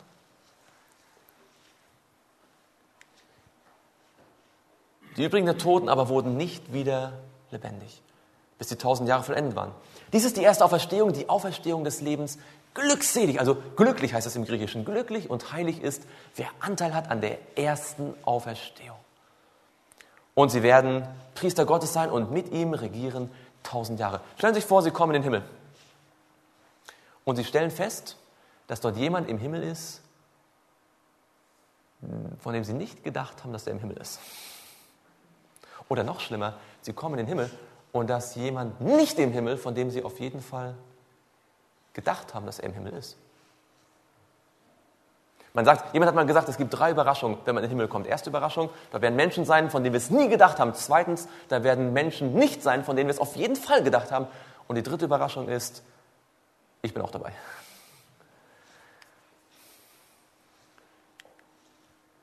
Gott macht deutlich, dass er zu dieser Zeit noch einmal die Bücher öffnen würde. Nicht um sich selbst nochmal zu vergewissern, sondern um Fragen zu beantworten. Um deutlich zu machen, warum Menschen im Himmel sind und warum nicht. Denn nichts ist verborgen, was nicht offenbar werden wird und nichts ist geheim. Das Gericht wurde den Menschen übergeben. Um das zu illustrieren, da mag ich gern folgende Geschichte erzählen. Es war ein Mann im Neuen Testament, sein Name war Stephanus. Stephanus war einer der, der ersten, der, der, der, der, der frühen Christenheit, ja, der, die, einer der ersten, die dort Verantwortung hatten, einer der größten Prediger der ersten Generation. Ein von Gott begnadeter, mit Heiligem Geist gefüllter Prediger, der eine der wichtigsten Predigten hielt im ganzen Neuen Testament. Aufgrund dessen er zu Tode verurteilt wurde und er wurde zur Steinigung abgeführt. Das war nur dreieinhalb Jahre nach der Kreuzigung. Und der Stephanus hat sich bestimmt in seinem Herzen irgendwo gefragt, na ja, Herr, ich nehme an aus deiner Hand, was immer du mit mir machst, aber warum muss ich denn jetzt schon sterben? Das hat doch gerade erst angefangen. Wir sind doch gerade erst dabei, die christliche Kirche aufzubauen. Warum muss ich sterben? Die Bibel sagt, dass als er dort gesteinigt wurde, ein anderer junger Mann war, der zwar nicht selbst Steine warf, der aber das Ganze so von hinten äh, organisiert hatte. Jemand, der so die Intrige gesponnen hatte. Sein Name war Saulus. Und dieser Saulus war nicht irgendjemand. Der Saulus war sehr einflussreich und er hat die Christen gehasst. Es heißt, wir haben es ja, glaube ich, schon mal kurz gelesen, er schnaubte ja, Drohung und Mord gegen die Jünger des Herrn. Das war so der Erzfeind der frühen Christen überhaupt. Und dem stand der Stephanus gegenüber, als er gesteinigt werden sollte. Da waren die falschen Zeugen, die hatten die Steine in der Hand. Aber hinter ihnen da, da schaute der Saulus mit finsterer Miene und sagt sich gedacht, dich, kriegen wir jetzt. Und die Bibel sagt, dass der Stephanus, bevor er dann gesteinigt wurde, noch, noch betete und sprach, Herr, nimm meinen Geist auf. Ja, wie wir gestern gesehen haben, den Lebensodem. Und er kniete nieder und rief mit lauter Stimme, während schon die ersten Steine fallen, vielleicht ein Stein trifft ihn an der Schulter und der nächste trifft ihn vielleicht irgendwo an, an, an der Hüfte und er, er, knickt schon ein und er sagt, Herr, rechne ihn diese Sünde nicht an. Er, er bittet noch für seine Mörder und dann trifft ihn der Stein an den Kopf. Augen zu, Augen auf. Jesus ist wiedergekommen. 2000 Jahre Menschheitsgeschichte nicht mitbekommen. Weder die Erfindung des, des Buchdrucks, noch die Erfindung des Autos, noch die Erfindung des iPhones hat er alles nicht mitbekommen. Ist doch vollkommen unwichtig, denn Jesus Christus ist da. Er hat nichts gespürt, kein Schmerz. Er ruft aus, Tod, wo ist dein Stachel? Der Engel holt ihn aus dem Grab hervor. Er, er ist begeistert. Er wundert sich vielleicht, was die anderen Leute anhaben. Aber das spielt jetzt auch keine Rolle, denn sie werden entrückt zum Himmel. Ich war in Jesus entgegen in die Stadt hinein. Und dort stelle ich mir vor, wie er dann in, die, in, die, in, die, in diese, diese, diese wunderbare heilige Stadt Neu-Jerusalem hineinkommt mit seiner Krone auf seinem Kopf und dann in seine Wohnung geht, wo schon seit langem stand, nicht seit 2000 Jahren Stephanus und er, er nimmt seine Krone und tut sie auf das, auf das, auf das Fenstersims und freut sich und denkt, jetzt möchte ich mal die Stadt erkunden, jetzt mache ich mal einen Spaziergang, nicht wahr? Und dann geht er so durch die goldenen, goldenen äh, Straßen, die wir gleich noch besprechen werden. Und während er so geht und um die Ecke schaut, kriegt er den Schock seines Lebens. Er denkt sich, das Gesicht kenne ich doch. Und ich kann mir vorstellen, dass er in dem Moment wahrscheinlich etwas zurückschreckt und sagt, naja, eigentlich ist doch im Himmel alles jetzt in Ordnung, oder? Bin ich in Sicherheit hier? Und wie er vielleicht zu Jesus geht und sagt, du sag mal, Jesus, ich will ja nicht meckern, aber bist du dir sicher, dass wir den da im Himmel haben sollten? Das ist doch der Saulus, der Erzfeind der Christen. Der stand doch, den habe ich doch, ich meine, ich habe ja gebetet, Herr, vergib ihnen, aber dass du das so hören würdest. Und dann wird Jesus den Stephanus nehmen und sagen, schau mal her, hier sind die Bücher. Dieser Stephanus war wirklich, äh, dieser Saulus war wirklich ein, ein, ein harter Brocken. Auf dem Weg nach Damaskus, da habe ich ihn umgeworfen. Ich, mit meinem Licht habe ich auf ihn geschienen. Und weißt du was? Er hat sein Herz aufgemacht. Als das Licht plötzlich vom Himmel strahlte und ich ihm begegnet bin, da habe ich ihm gesagt, ich bin Jesus, den du verfolgst. Und er hat es nicht abgelehnt. Er hat es angenommen. Und er hat diese Kraft des Evangeliums erlebt. Aus Saulus wurde Paulus. Ich habe ihn berufen, deinen Platz einzunehmen. Und du hast nur dreieinhalb Jahre gepredigt, aber er hat über 30 Jahre gepredigt. Und hat viele Menschen zu Christus geführt. Und weißt du, Stephanus, du bist einmal gesteinigt worden. Paulus ist auch gesteinigt worden. Aber er ist auch geschlagen worden. Mehrmals. Er war im Gefängnis.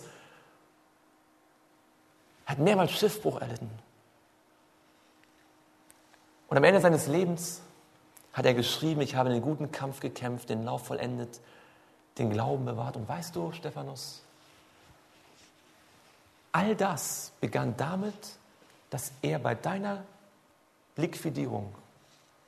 Liquidierung dir die Augen geschaut hat mit seiner finsteren Seele und sich gefragt hat, warum betet der für mich? Warum ist der so friedlich im Tod? Das war die erste Frage in seinem Herzen. Und seitdem hat es ihn nicht mehr losgelassen. Und alles später war nur eine Entwicklung dieses ersten Zeugnisses, das du gegeben hast. Und deswegen hat er all die Briefe geschrieben. Kein anderer, weder Johannes noch Petrus, kein anderer hat so viele Briefe geschrieben wie Paulus. Und schau dich mal um, Stephanus. All diese Menschen dort, die du da siehst, da und da und da, Millionen sind im Himmel, weil sie Paulus Briefe gelesen haben. Nicht nur, dass er dort ein paar Gemeinden gegründet hat in Ephesus und Korinth und nein, seine Briefe haben buchstäblich Millionen zu Christus geführt. Und ich glaube, Stephanus wird in dem Moment sagen, Herr, deine Wege sind gerecht und wahrhaftig. Hätte ich das vorher gewusst, dann hätte ich auch zugestimmt, dass ich gesteinigt werde. Oder? Herr, du bist gerecht. Manchmal sind wir in unserem Leben vor Situationen, wo, uns, wo, wir uns fragen, warum geschieht das jetzt? Und wir können es nicht verstehen. Stephanus konnte es zu dem Zeitpunkt, als die Steine fielen, er konnte es nicht ganz verstehen. Er konnte es nur im Glauben annehmen. Aber dann später wird er sehen im Himmel. Er wird sehen, es hatte einen gewaltigen Grund. Sein Zeugnis war der Anstoß für einen der größten Apostel aller Zeiten, sich zu bekehren.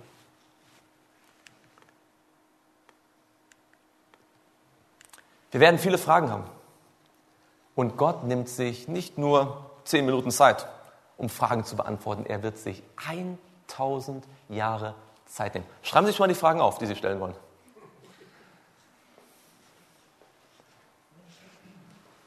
Was geschieht nach den 1000 Jahren?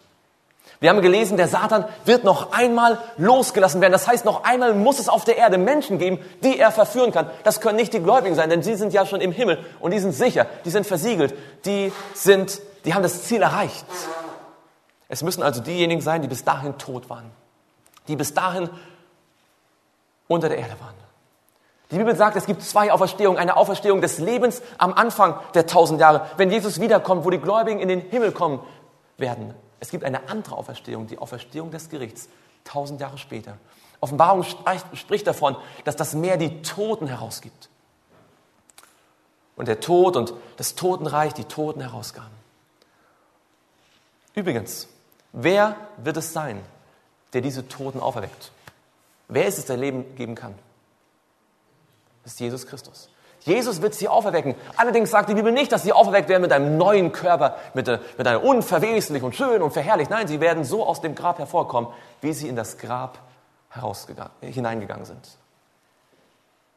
Nicht nur 10 oder 20, Milliarden von Menschen, die auferstehen werden mit demselben sündigen, krankhaften, verletzten Körper, mit dem sie in das Grab gegangen sind. Das steht in keinem Hollywood-Film. Und diese Menschen wird der Satan verführen. Wahrscheinlich wird er ihnen erzählen, dass er sie auferweckt hat. Und was dann passiert, sprengt wahrscheinlich unser, besch unser beschränktes Vorstellungsvermögen. Die Bibel sagt, dass aus dem Himmel das neue Jerusalem herabkommen wird. Johannes sagt, und ich, Johannes, sah die heilige Stadt, das neue Jerusalem, von Gott aus dem Himmel herabsteigen zubereitet wie eine für ihren Mann geschmückte Braut. Also unten auf der Erde sind alle Ungläubigen, alle, die jemals gelebt haben, von der Zeit, von, von Kain an bis zu den letzten Diktatoren unserer Zeit. Alle sind sie dort. Und alle Gläubigen aller Zeiten sind in dieser neuen Stadt und sie kommen jetzt Richtung Erde. Das heißt, zu diesem Zeitpunkt, zum ersten Mal in der Geschichte des Universums und auch zum letzten Mal, werden alle Wesen, die Gott jemals geschaffen hat, gleichzeitig am selben Ort sein. Niemals zuvor ist das gewesen. Denn während die einen noch nicht mal geboren waren, waren die anderen schon tot. Selbst bei der Wiederkunft ist ja nur die Generation, die gerade lebendig ist, gerade gegenwärtig. Aber dann werden alle Ungläubigen und alle Gläubigen, alle guten Engel, alle bösen Engel, einfach jeder, der jemals gelebt hat, wird zum gleichen Zeitpunkt an derselben Stelle sein. Und auf diesen Moment hat Gott seit Jahrtausenden gewartet. Das ist der große Moment. Der entscheidende Moment. Die Bibel sagt, dass, dass Satan diese Ungläubigen verführen wird, mit dem Ziel, jene Stadt einzunehmen. Es wird die letzte und größte vermeintliche Schlacht sein. Und er wird ausgehen, um die Heidenvölker zu verführen, die in den vier Enden der Erde sind, den Gog und den Magog, um sie zum Kampf zu versammeln. Dort in dieser, in dieser Menge der Ungläubigen, da werden viele, viele Krieger sein, römische Legionäre, deutsche Wehrmachtssoldaten und viele, viele andere. Die großen Herrführer, Napoleon, Alexander der Große, Stalin, Hitler. Es sei denn, sie haben sich auf dem Sterbebett bekehrt, nicht wahr? Aber soweit wir das sehen können, viele dieser größten militärischen Experten werden dort in dem Heer sein. Ein Heer, das es niemals zuvor gegeben hat. Und während sie die Stadt umzingeln werden, da heißt es in Offenbarung 20, Vers 12, dass alle gerichtet werden gemäß dessen, was in den Büchern geschrieben ist. Gott wird ein drittes Mal die Bücher auftun. Vor der Wiederkunft tut er die Bücher auf, um den Engeln zu erklären, wen er mitnehmen wird und wen nicht. Während der tausend Jahre tut er wieder die Bücher auf, um denen, die jetzt im Himmel sind, zu erklären, warum sie da sind und warum vielleicht mancher, den sie erwartet hätten, nicht dabei ist. Gott ist so ein unglaublicher Gott der Transparenz, dass er sogar nach den tausend Jahren noch einmal die Bücher auftut, um denen, die jetzt lebendig sind und gegen ihn kämpfen wollen, deutlich zu machen, warum sie nicht ewig leben können. Und die Bibel macht deutlich, dass zu diesem Zeitpunkt Gott es allen deutlich macht. Wie genau es das sein wird, nicht wahr? Vielleicht was eine, eine riesige Panorama-Leinwand in Anführungsstrichen. Gott wird noch einmal den ganzen Plan der Erlösung den Menschen vor Augen führen. Er, der der Schöpfer ist, der das Leben in sich selbst trägt, der Einzige. Er wird noch mal ganz von vorne zeigen, wie es seit Ewigkeiten die Liebe, das Fundament der Regierung Gottes ist. Und wie er Engel geschaffen hat, Wesen, die diese Liebe reflektieren sollten. Und wie einer von ihnen ohne Grund aus freien Stücken anfing, einfach Gott zu misstrauen. Und in seinem Herzen eine Rebellion begann, die zu einem großen Kampf im Himmel führte. Noch einmal wird die Menschheit sehen, wie Jesus dann in der Erschaffung der Erde ein Beispiel setzen wollte, was seine Prinzipien sind. Seine Botschaft der Liebe war geschrieben auf jedes Blatt, auf jeden Kontinent. letztendlich im ganzen Universum. Wie er die Menschheit schuf, rein und vollkommen in völliger Übereinstimmung mit Gottes Gesetz der Liebe. Wie er Zeit mit seinen Geschöpfen verbrachte, diese Zeit segnete. Und wie er auch damals den Menschen Freiheit gegeben hatte. Weil wahre Liebe nur auf Freiheit basiert. Noch einmal wird die Menschheit sehen, wie der Satan als Geschöpf Gottes verkleidet sich hineinschlich und mit unsinnigen Argumenten die Menschheit auf seine Seite zog. Wie die Menschheit all das verlor, was ihr eigentlich lieb und teuer war. Aber dass Gott in seiner großen Güte sie nicht einfach abschnitt, was sein gutes Recht gewesen wäre, sondern andeutete, dass ein kostbarer Weg gefunden werden könnte, sie wieder zurückzuholen. Jedes geschlachtete Lamm, jedes, jeder geschlachtete Witter war ein Symbol dafür, dass Gott einen Preis zahlen würde, um sie zurückzuholen. Die Menschheit wird sehen, jede einzelne Generation hatte ihre Chance gehabt. Zu jeder Zeit gab es Menschen, die das Wort Gottes gepredigt haben, aber die Mehrheit wollte es nicht hören. Bis es dann zu spät war im Leben der Einzelnen. Die Menschheit wird sehen, wie Gott immer wieder seinen Bund aufgerichtet hat mit den Menschen. Wie er in Geschichten, wie der Geschichte von Abraham und Isaac oder in Symbolen wie dem, wie dem Blut des Lammes beim Auszug aus Ägypten immer wieder versucht hat, den Menschen deutlich zu machen, was der Weg der Erlösung ist. Die Menschheit wird sehen, wie er seine zehn Gebote, das Gesetz der Liebe, schriftlich selbst ihnen gegeben hatte. Und in dem Heiligtum der Menschheit einen Weg zeigte, wie jeder Mensch eine Beziehung zu ihm haben kann.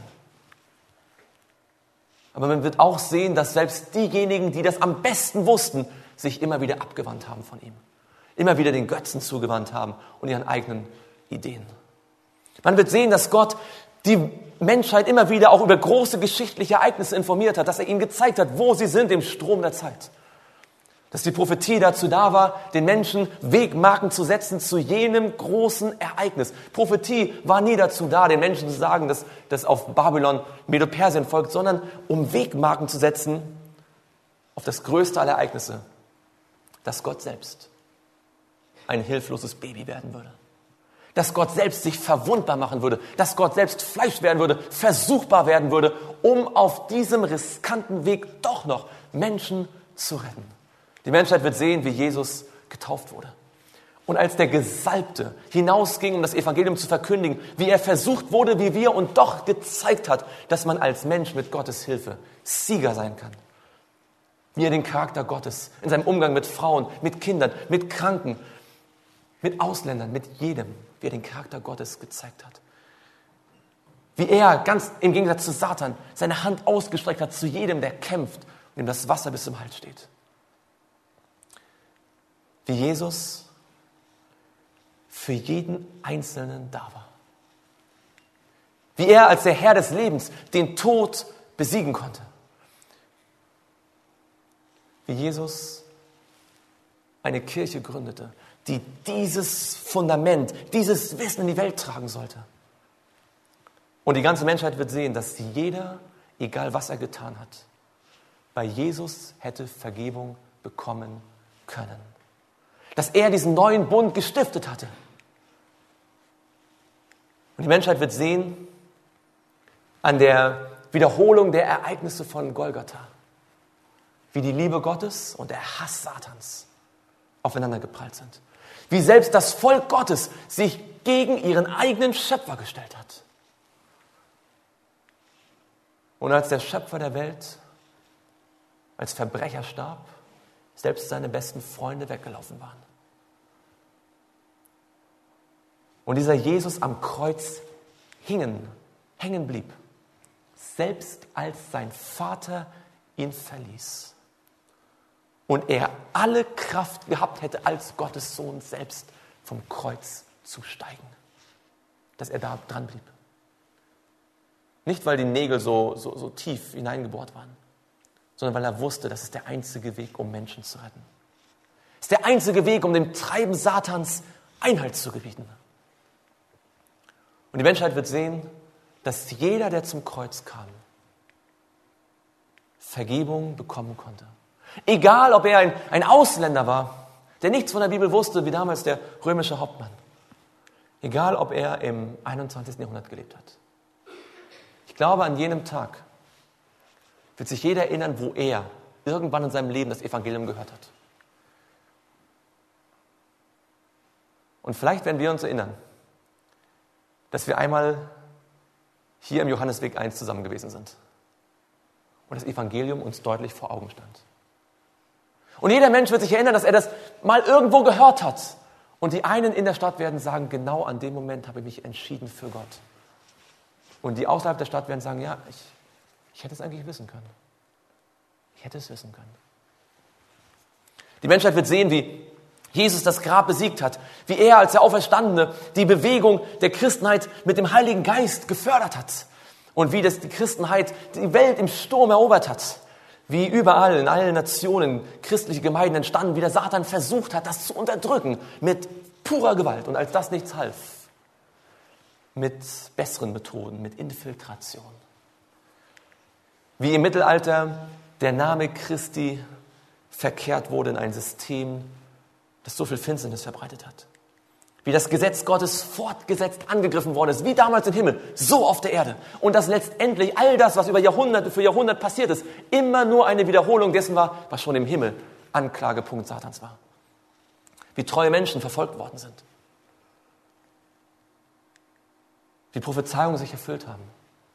Wie der Zeiger der Weltuhr auf 90. Minute ging, auf 1844, Nachspielzeit wie das Gericht tagte, wie der Menschensohn zum Vater kam, um dort im Gericht vor den Engeln deutlich zu machen, warum Menschen gerettet werden und warum nicht. Und dass jeder Mensch hätte in Anspruch nehmen können, dass sein Erlöser für ihn dasteht. Noch einmal wird man die Endzeitereignisse sehen, noch einmal die letzte Warnung, die an eine sterbende Welt erging und es wird deutlich werden, dass Jesus als sein Hirte, als der Hirte, jedes Schaf, egal wo es gewesen ist, gesammelt hat. Wie Jesus wiedergekommen ist. Und wenn das, all das und noch viel mehr, wie in einer Panoramaschau vor der gesamten Menschheit, dem gesamten Universum, vor allen gefallenen und ungefallenen Engeln abläuft und die gesamte Beweislast von Jahrtausenden offenbar liegt, dann sagt die Bibel, dass in dem Namen Jesu sich alle Knie beugen werden. Im Himmel, auf Erden und unter der Erde. Die Engel am Thron Gottes, die Gläubigen, die Ungläubigen, die Dämonen, der Satan selbst. Alle werden zugeben, zum Teil müssen, dass Gott gerecht ist und dass es keinen Grund gab für die Rebellion. Niemand war jemals so gut, so liebevoll, so gerecht und so liebenswürdig wie Gott. Gegen ihn zu kämpfen hat nie Sinn gemacht und würde auch in Zukunft nie Sinn machen. Und dann wird deutlich, dass Jesus das Zentrum des Universums ist. Wir alle werden vor dem Richterstuhl Christi erscheinen. Und Gott sagt, mir soll sich jedes Knie beugen und jede Zunge wird Gott bekennen. Die einen aus tiefer Dankbarkeit, die anderen überwältigt von der Beweislast, dass ihnen wirklich keine Argumente mehr bleiben. Ohne Liebe, aber von der Beweislast überwältigt. Vor zwei Wochen haben wir gesprochen über das Phänomen des Bösen. Matthäus 13 sagt, ein anderes Gleichnis legt er ihnen vor. Das Reich der Himmel gleicht einem Menschen, der guten Samen auf seinen Acker säte. Während aber die Leute schliefen, kam sein Feind und säte Unkraut. Wir haben gesehen, wie die, wie die Frage gestellt worden ist, woher hat er denn das Unkraut, wenn es doch guter Samen war?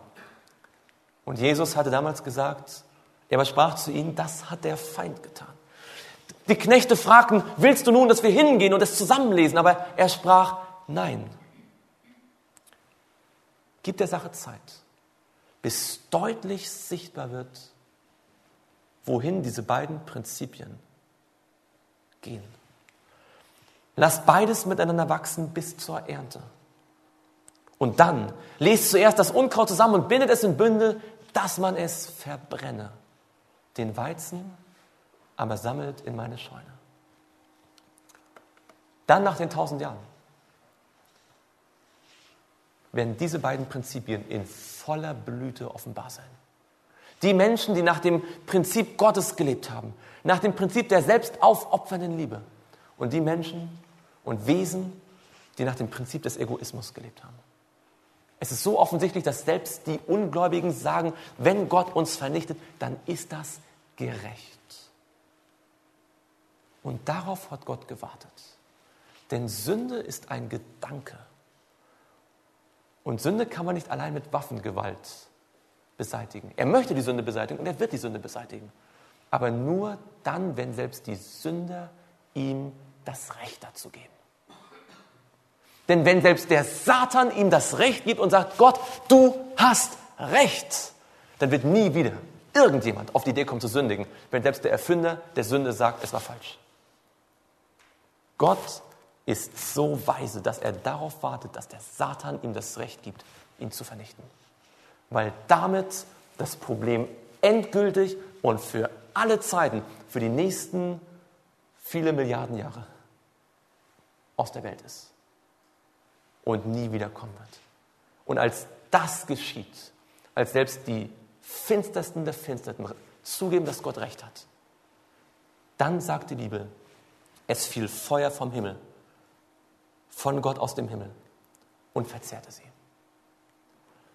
Ihr Herz ist unverändert. Sie, sie hassen Gott immer noch, aber sie geben ihm Recht. Und jetzt ist der Zeitpunkt, wo Gott sie vernichtet. Das ist der zweite Tod. Wenn jemand nicht im Buch des Lebens eingeschrieben gefunden wurde, so wurde er in den Feuersee geworfen. Dort heißt es, werden sie gepeinigt werden Tag und Nacht. Wir haben gestern gesprochen über die Ewigkeit, nicht wahr? Dass Ewigkeit in der Bibel nicht bedeutet ohne Ende, oftmals, sondern nur für einen gefühlt ewig langen Zeitraum. Dort heißt es, der Sohn des Menschen wird seine Engel aussenden und die werden alle Ärgernisse und die Gesetzlosigkeit verüben, aus seinem Reich sammeln. Dort wird das Heulen und das Zähneknirschen sein. Die Bibel sagt, irrt euch nicht, Gott lässt sich nicht spotten, denn was der Mensch sieht, das wird er auch ernten. Gemessen an unseren Werken, an dem, was wir von der Gnade Gottes umgesetzt haben, werden wir gerichtet. Und die Menschen, die dann sterben werden, werden nicht alle gleich sterben. Gott ist ein gerechter Gott. Gott wird denjenigen, der aus voller Überzeugung gegen Gott war, nicht genauso lange brennen lassen wie Hitler. Es gibt unterschiedlich starke Sünden. Und manch einer ist einfach nur ein Sünder gewesen, anderer hat noch viel Leid über andere gebracht. Je nachdem, wie stark wir uns gegen Gott entschieden haben, wird auch die Strafe sein. Und einer wird am längsten brennen. Das ist Satan. Und der Teufel, der sie verführt hatte, wurde in den Feuer- und Schwefelsee geworfen. Die Bibel sagt, und ich ließ ein Feuer von dir ausgehen, das dich verzehrt und ich habe dich zur Asche gemacht auf der Erde. Wenn selbst der Satan zur Asche wird, wie können wir glauben, dass Ungläubige vor alle Ewigkeiten gequält werden? Es heißt hier, du bist die, die dich kennen oder den Völkern, entsetzen sich über dich. Du bist zum Schrecken geworden und bist für immer dahin. Hier ist die Wahrheit über das Höllenfeuer. Gestern haben wir schon einiges gesagt. Es gibt zurzeit keine Hölle. Die Menschen werden das Feuer am Körper selbst erleben.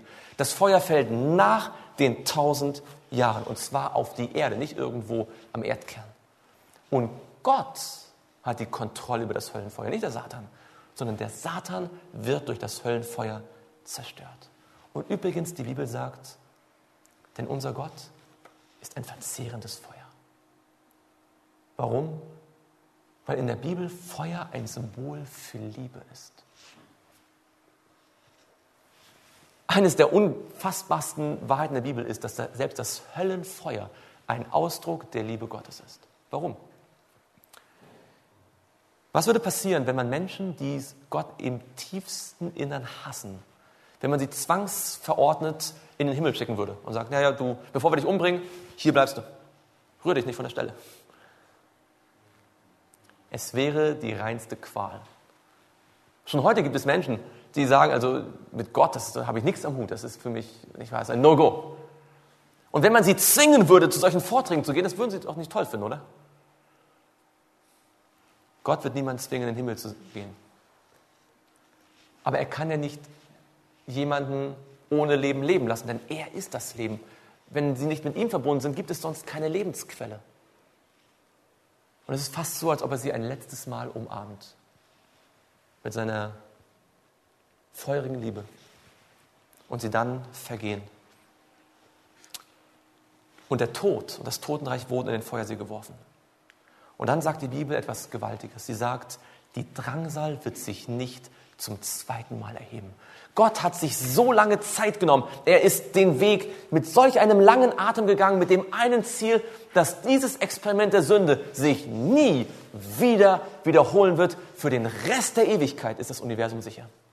Und dafür lohnt sich diese Qual, die Gott selbst auf sich genommen hat. Er macht ganze Sache damit wir, die wir an ihn glauben, danach für alle Zeiten sicher sind. Und dann sagt er, siehe, ich mache alles neu. Und er schreibe zu mir, er sprach zu mir, schreibe, denn diese Worte sind wahrhaftig und gewiss. Jesus hatte schon gesagt, dann wird der König denen zur Rechten sagen, kommt her, ihr Gesegnet meines Vaters, erbt das Reich, das euch bereitet ist seit Grundlegung der Welt. Seit Anfang der, der Schöpfung hat Gott das schon vorgehabt. Und übrigens, er sagt auch, dann wird er zu denen zur Linken sagen, geht hinweg von mir, ihr Verfluchten, in das ewige Feuer, das dem Teufel und seinen Engeln bereitet ist. Gott hatte nie geplant, dass Menschen durch das Feuer umkommen. Das Feuer, als Gott diesen den Gedanken plante, es war bereitet für den Satan und seine Engel. Aber Menschen haben sich freiwillig entschieden, lieber dort zu sterben, als mit Gott zu sein. Und deswegen sagt Gott in Hesekiel 18, habe ich etwa gefallen am Tod des Gottlosen oder nicht vielmehr daran, dass er sich von seinen Wegen bekehrt und lebt. Gott hat keinen Gefallen an irgendeinem, der stirbt.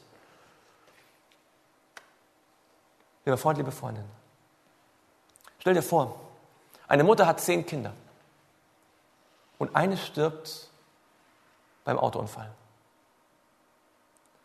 Wer von uns würde zu der Mutter gehen und sagen, jetzt mach mal halblang, reg dich nicht auf. Du hast doch noch neun andere, freu dich doch an den. Die, die können doch locker den einen ersetzen, oder? Was wird die Mutter sagen? Niemand ist so wie mein Markus oder wie auch immer. Keiner von den anderen kann ihn ersetzen. Er war einzigartig. Und ja, es stimmt, wenn durch Gottes große Gnade werden wir im Himmel sein. Wir, wir, können, wir können Erlösung erleben. Aber es wird eine Folge der Sünde geben für alle Zeiten da wird es Menschen geben, die nicht im Himmel sind. Und bei Gott im Herzen wird es ein Loch für alle Ewigkeit haben. Irgendjemand, den er geschaffen hat, für den er alles gegeben hat, für den er sein letztes Hemd gegeben hat, der wollte nicht bei ihm sein. Die Wohnung, die er für ihn vorbereitet hat, bleibt leer. Wie können wir jemals glauben, dass Gott ein Interesse hat, um Menschen zu töten? Er tut es nur, weil sie es unbedingt möchten. Er sagt, ich habe keinen Gefallen am Tod. Dessen, der sterben muss. So kehrt denn um und ihr sollt leben. Bevor wir schließen, nur noch wenige Minuten. Was kommt danach? Die Bibel sagt, wenn all das geschehen ist, beginnt ein neues Kapitel. Eigentlich ein neues Buch, wenn man so will. Etwas ganz Neues. Offenbarung sagt, und dann sah ich einen neuen Himmel und eine neue Erde, denn der erste Himmel und die erste Erde sind vergangen. Auch das Meer, ein Zeichen der Trennung zwischen den Kontinenten, ist nicht mehr. Jesus hatte in der Bergpredigt gesagt, glückselig sind die Sanftmütigen, denn sie werden das Land erben. Diese Erde wird gereinigt und neu geschaffen zum Heim aller Erlösten. Und Johannes sah diese Stadt, die dann vom Himmel herabkommen wird auf die Erde, die vom Feuer gereinigt ist. Und ich, Johannes, sah die heilige Stadt, das neue Jerusalem, von Gott aus dem Himmel herabsteigen, zubereitet wie eine für ihren Mann geschmückte Braut. Diese Stadt ist sehr gewaltig. Es heißt hier von ihr, und die Stadt bildet ein Viereck und ihre Länge ist so groß wie auch ihre Breite. Und er maß mit dem Rohr auf 12.000 Stadien. Die Länge und die Breite und die Höhe derselben sind gleich. Jetzt, ein Stadion in damaliger äh, Umrechnung sind 185 Meter. Jetzt 12.000 Stadien, wie viel sind das? Na, heute schon spät, ich sag's Ihnen so. Es sind 2220 Kilometer. Frage, wenn man von Rostock, Johannesweg 1, 2220 Kilometer Richtung Süden geht. Wo kommt man raus?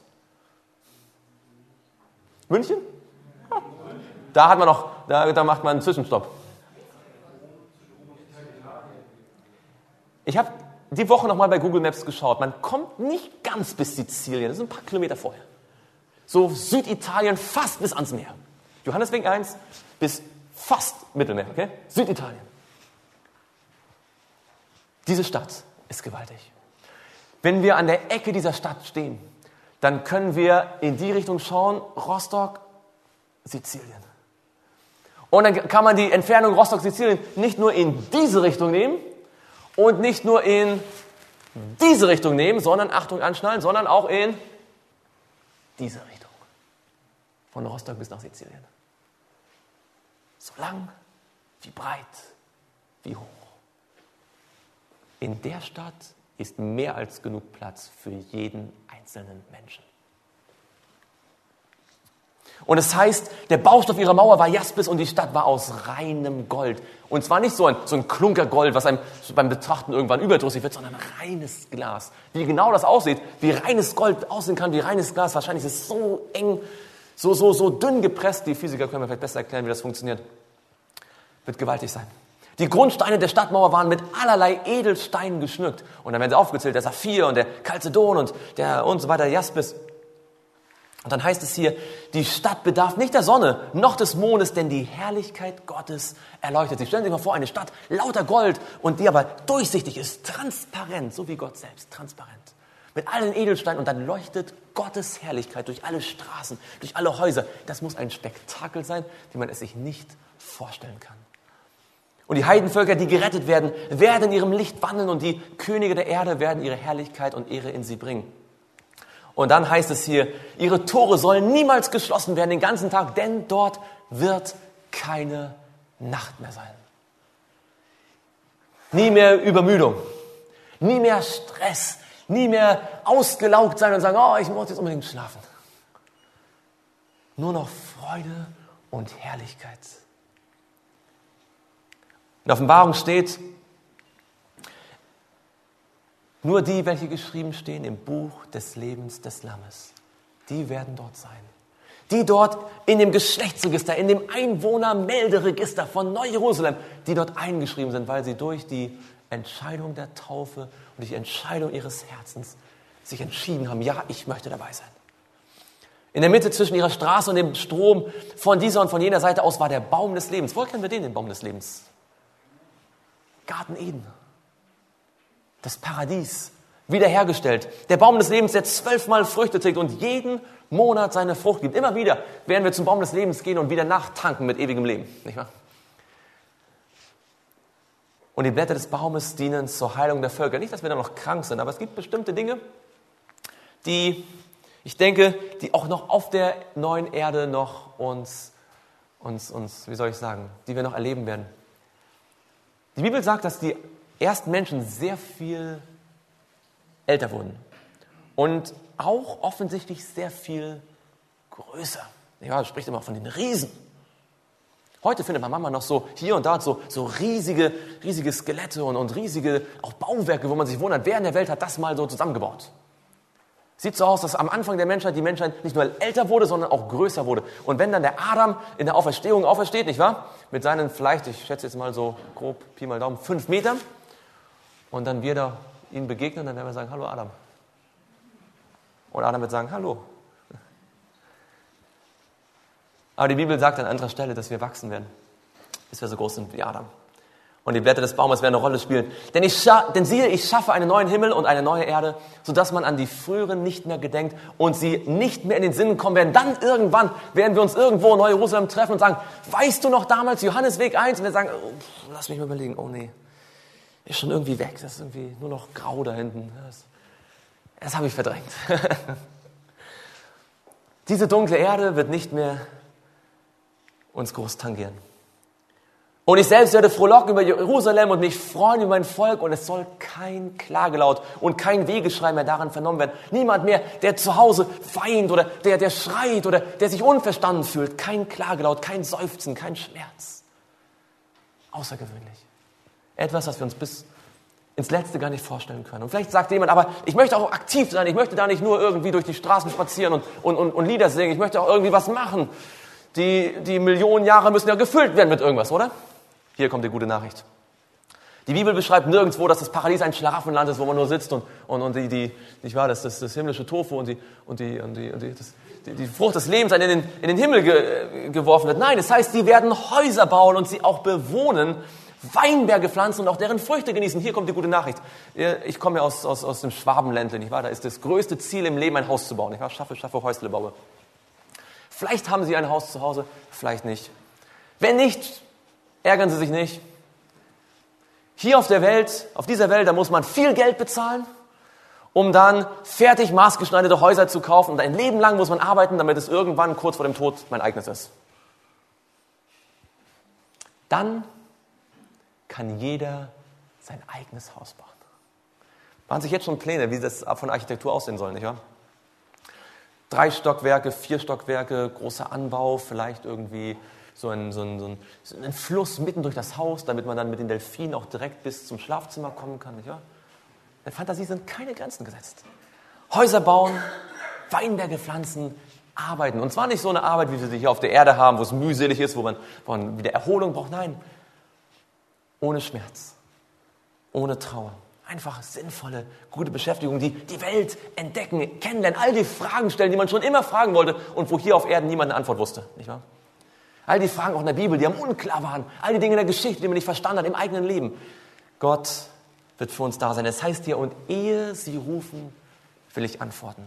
Während sie noch reden, will ich sie erhören. Wenn man um die Ecke geht und sagt, Jesus, ich, ich weiß. Ich weiß.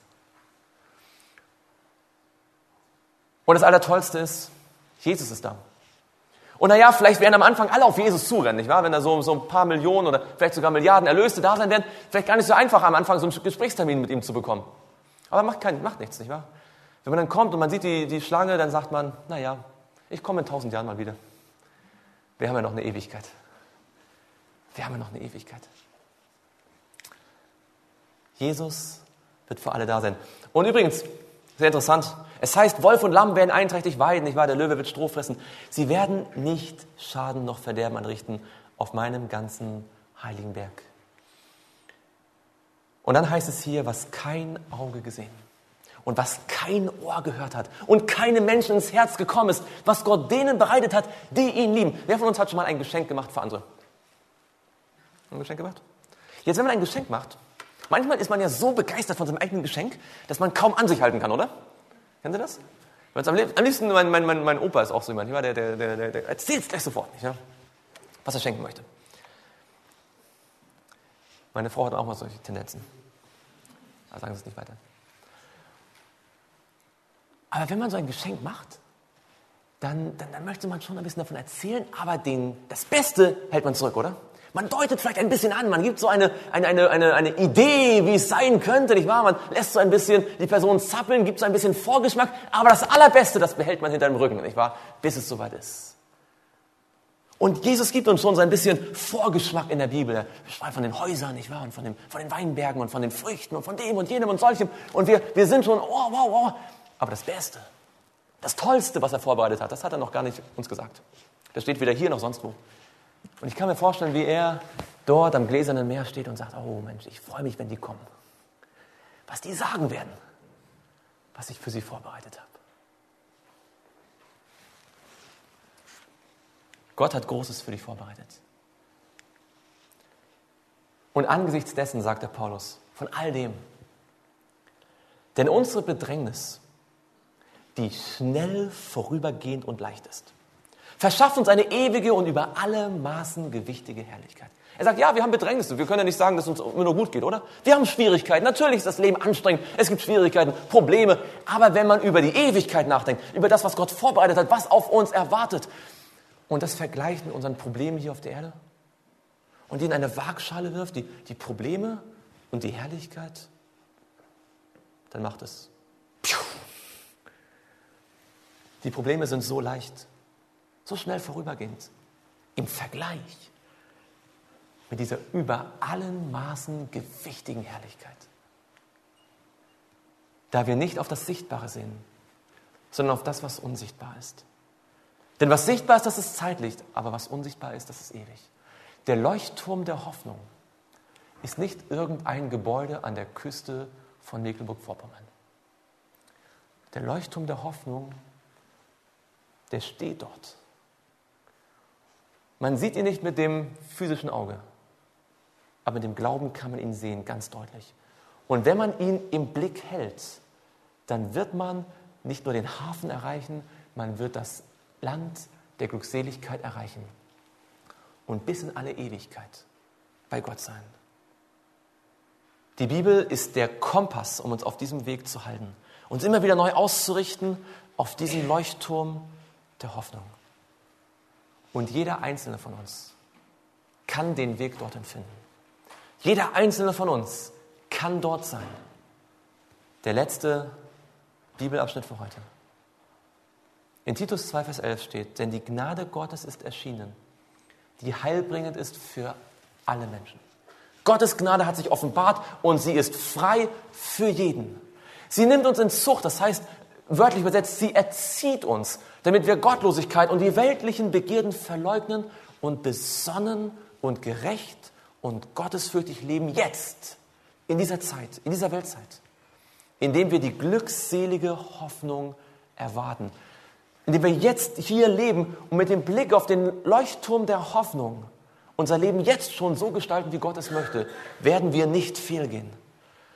Indem wir die glückselige Hoffnung erwarten und die Erscheinung der Herrlichkeit des großen Retters, großen Gottes und unseres Retters Jesus Christus, der sich selbst für uns hingegeben hat, um uns von aller Gesetzlosigkeit zu erlösen und für sich selbst ein Volk zum besonderen Eigentum zu reinigen, das eifrig ist, gute Werke zu tun. Jesus hat alles gegeben. Der Weg ist bereit. Du hast die Entscheidung. Du hast die Wahl. Tag für Tag. Moment für Moment entscheiden wir, was wir sehen. Aber mit diesem Leuchtturm der Hoffnung vor Augen können wir den richtigen Weg einschlagen. Während wir noch eine Minute lang ein, ein, paar, ein paar Musiktöne hören, möchte ich dich einladen, darüber nachzudenken. Möchtest du dich vorbereiten? Vorbereiten auf die Wiederkunft Jesu mit all dem, was danach kommt. Um einstmals dann deine Wohnung in Neu-Jerusalem beziehen zu können. Liebe Freunde, was soll man noch weiter sagen, als wir gesagt haben? Es gäbe noch so viel, was man noch an Details füllen könnte.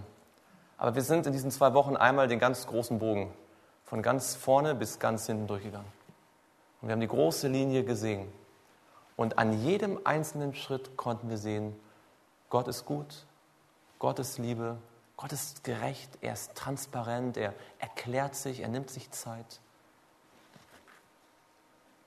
Es gibt gute Gründe, ihn zu lieben. Und ich glaube ganz fest, dass jeder Einzelne von uns, egal wo er steht, in seinem persönlichen Wandel mit Gott, dass jeder Einzelne von uns erneut sich Zeit nehmen sollte, über diesen Jesus nachzudenken. Erneut sich Zeit nehmen sollte, auf diesen Leuchtturm der Hoffnung zu schauen.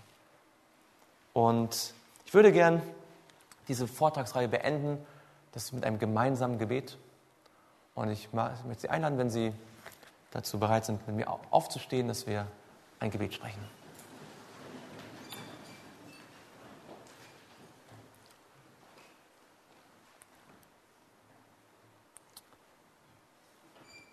Lieber Vater im Himmel, wir danken dir von ganzem Herzen, dass wir in diesen zwei Wochen so viel sehen konnten von deinem Vaterherz. So viel hineinschauen konnten in die, die großen Themen dieses Universums, die doch oftmals so praktisch unser Leben berühren. Und wir haben deutlich gesehen, dass du ein Gott bist der Liebe, der Geduld, der Gnade, der Gerechtigkeit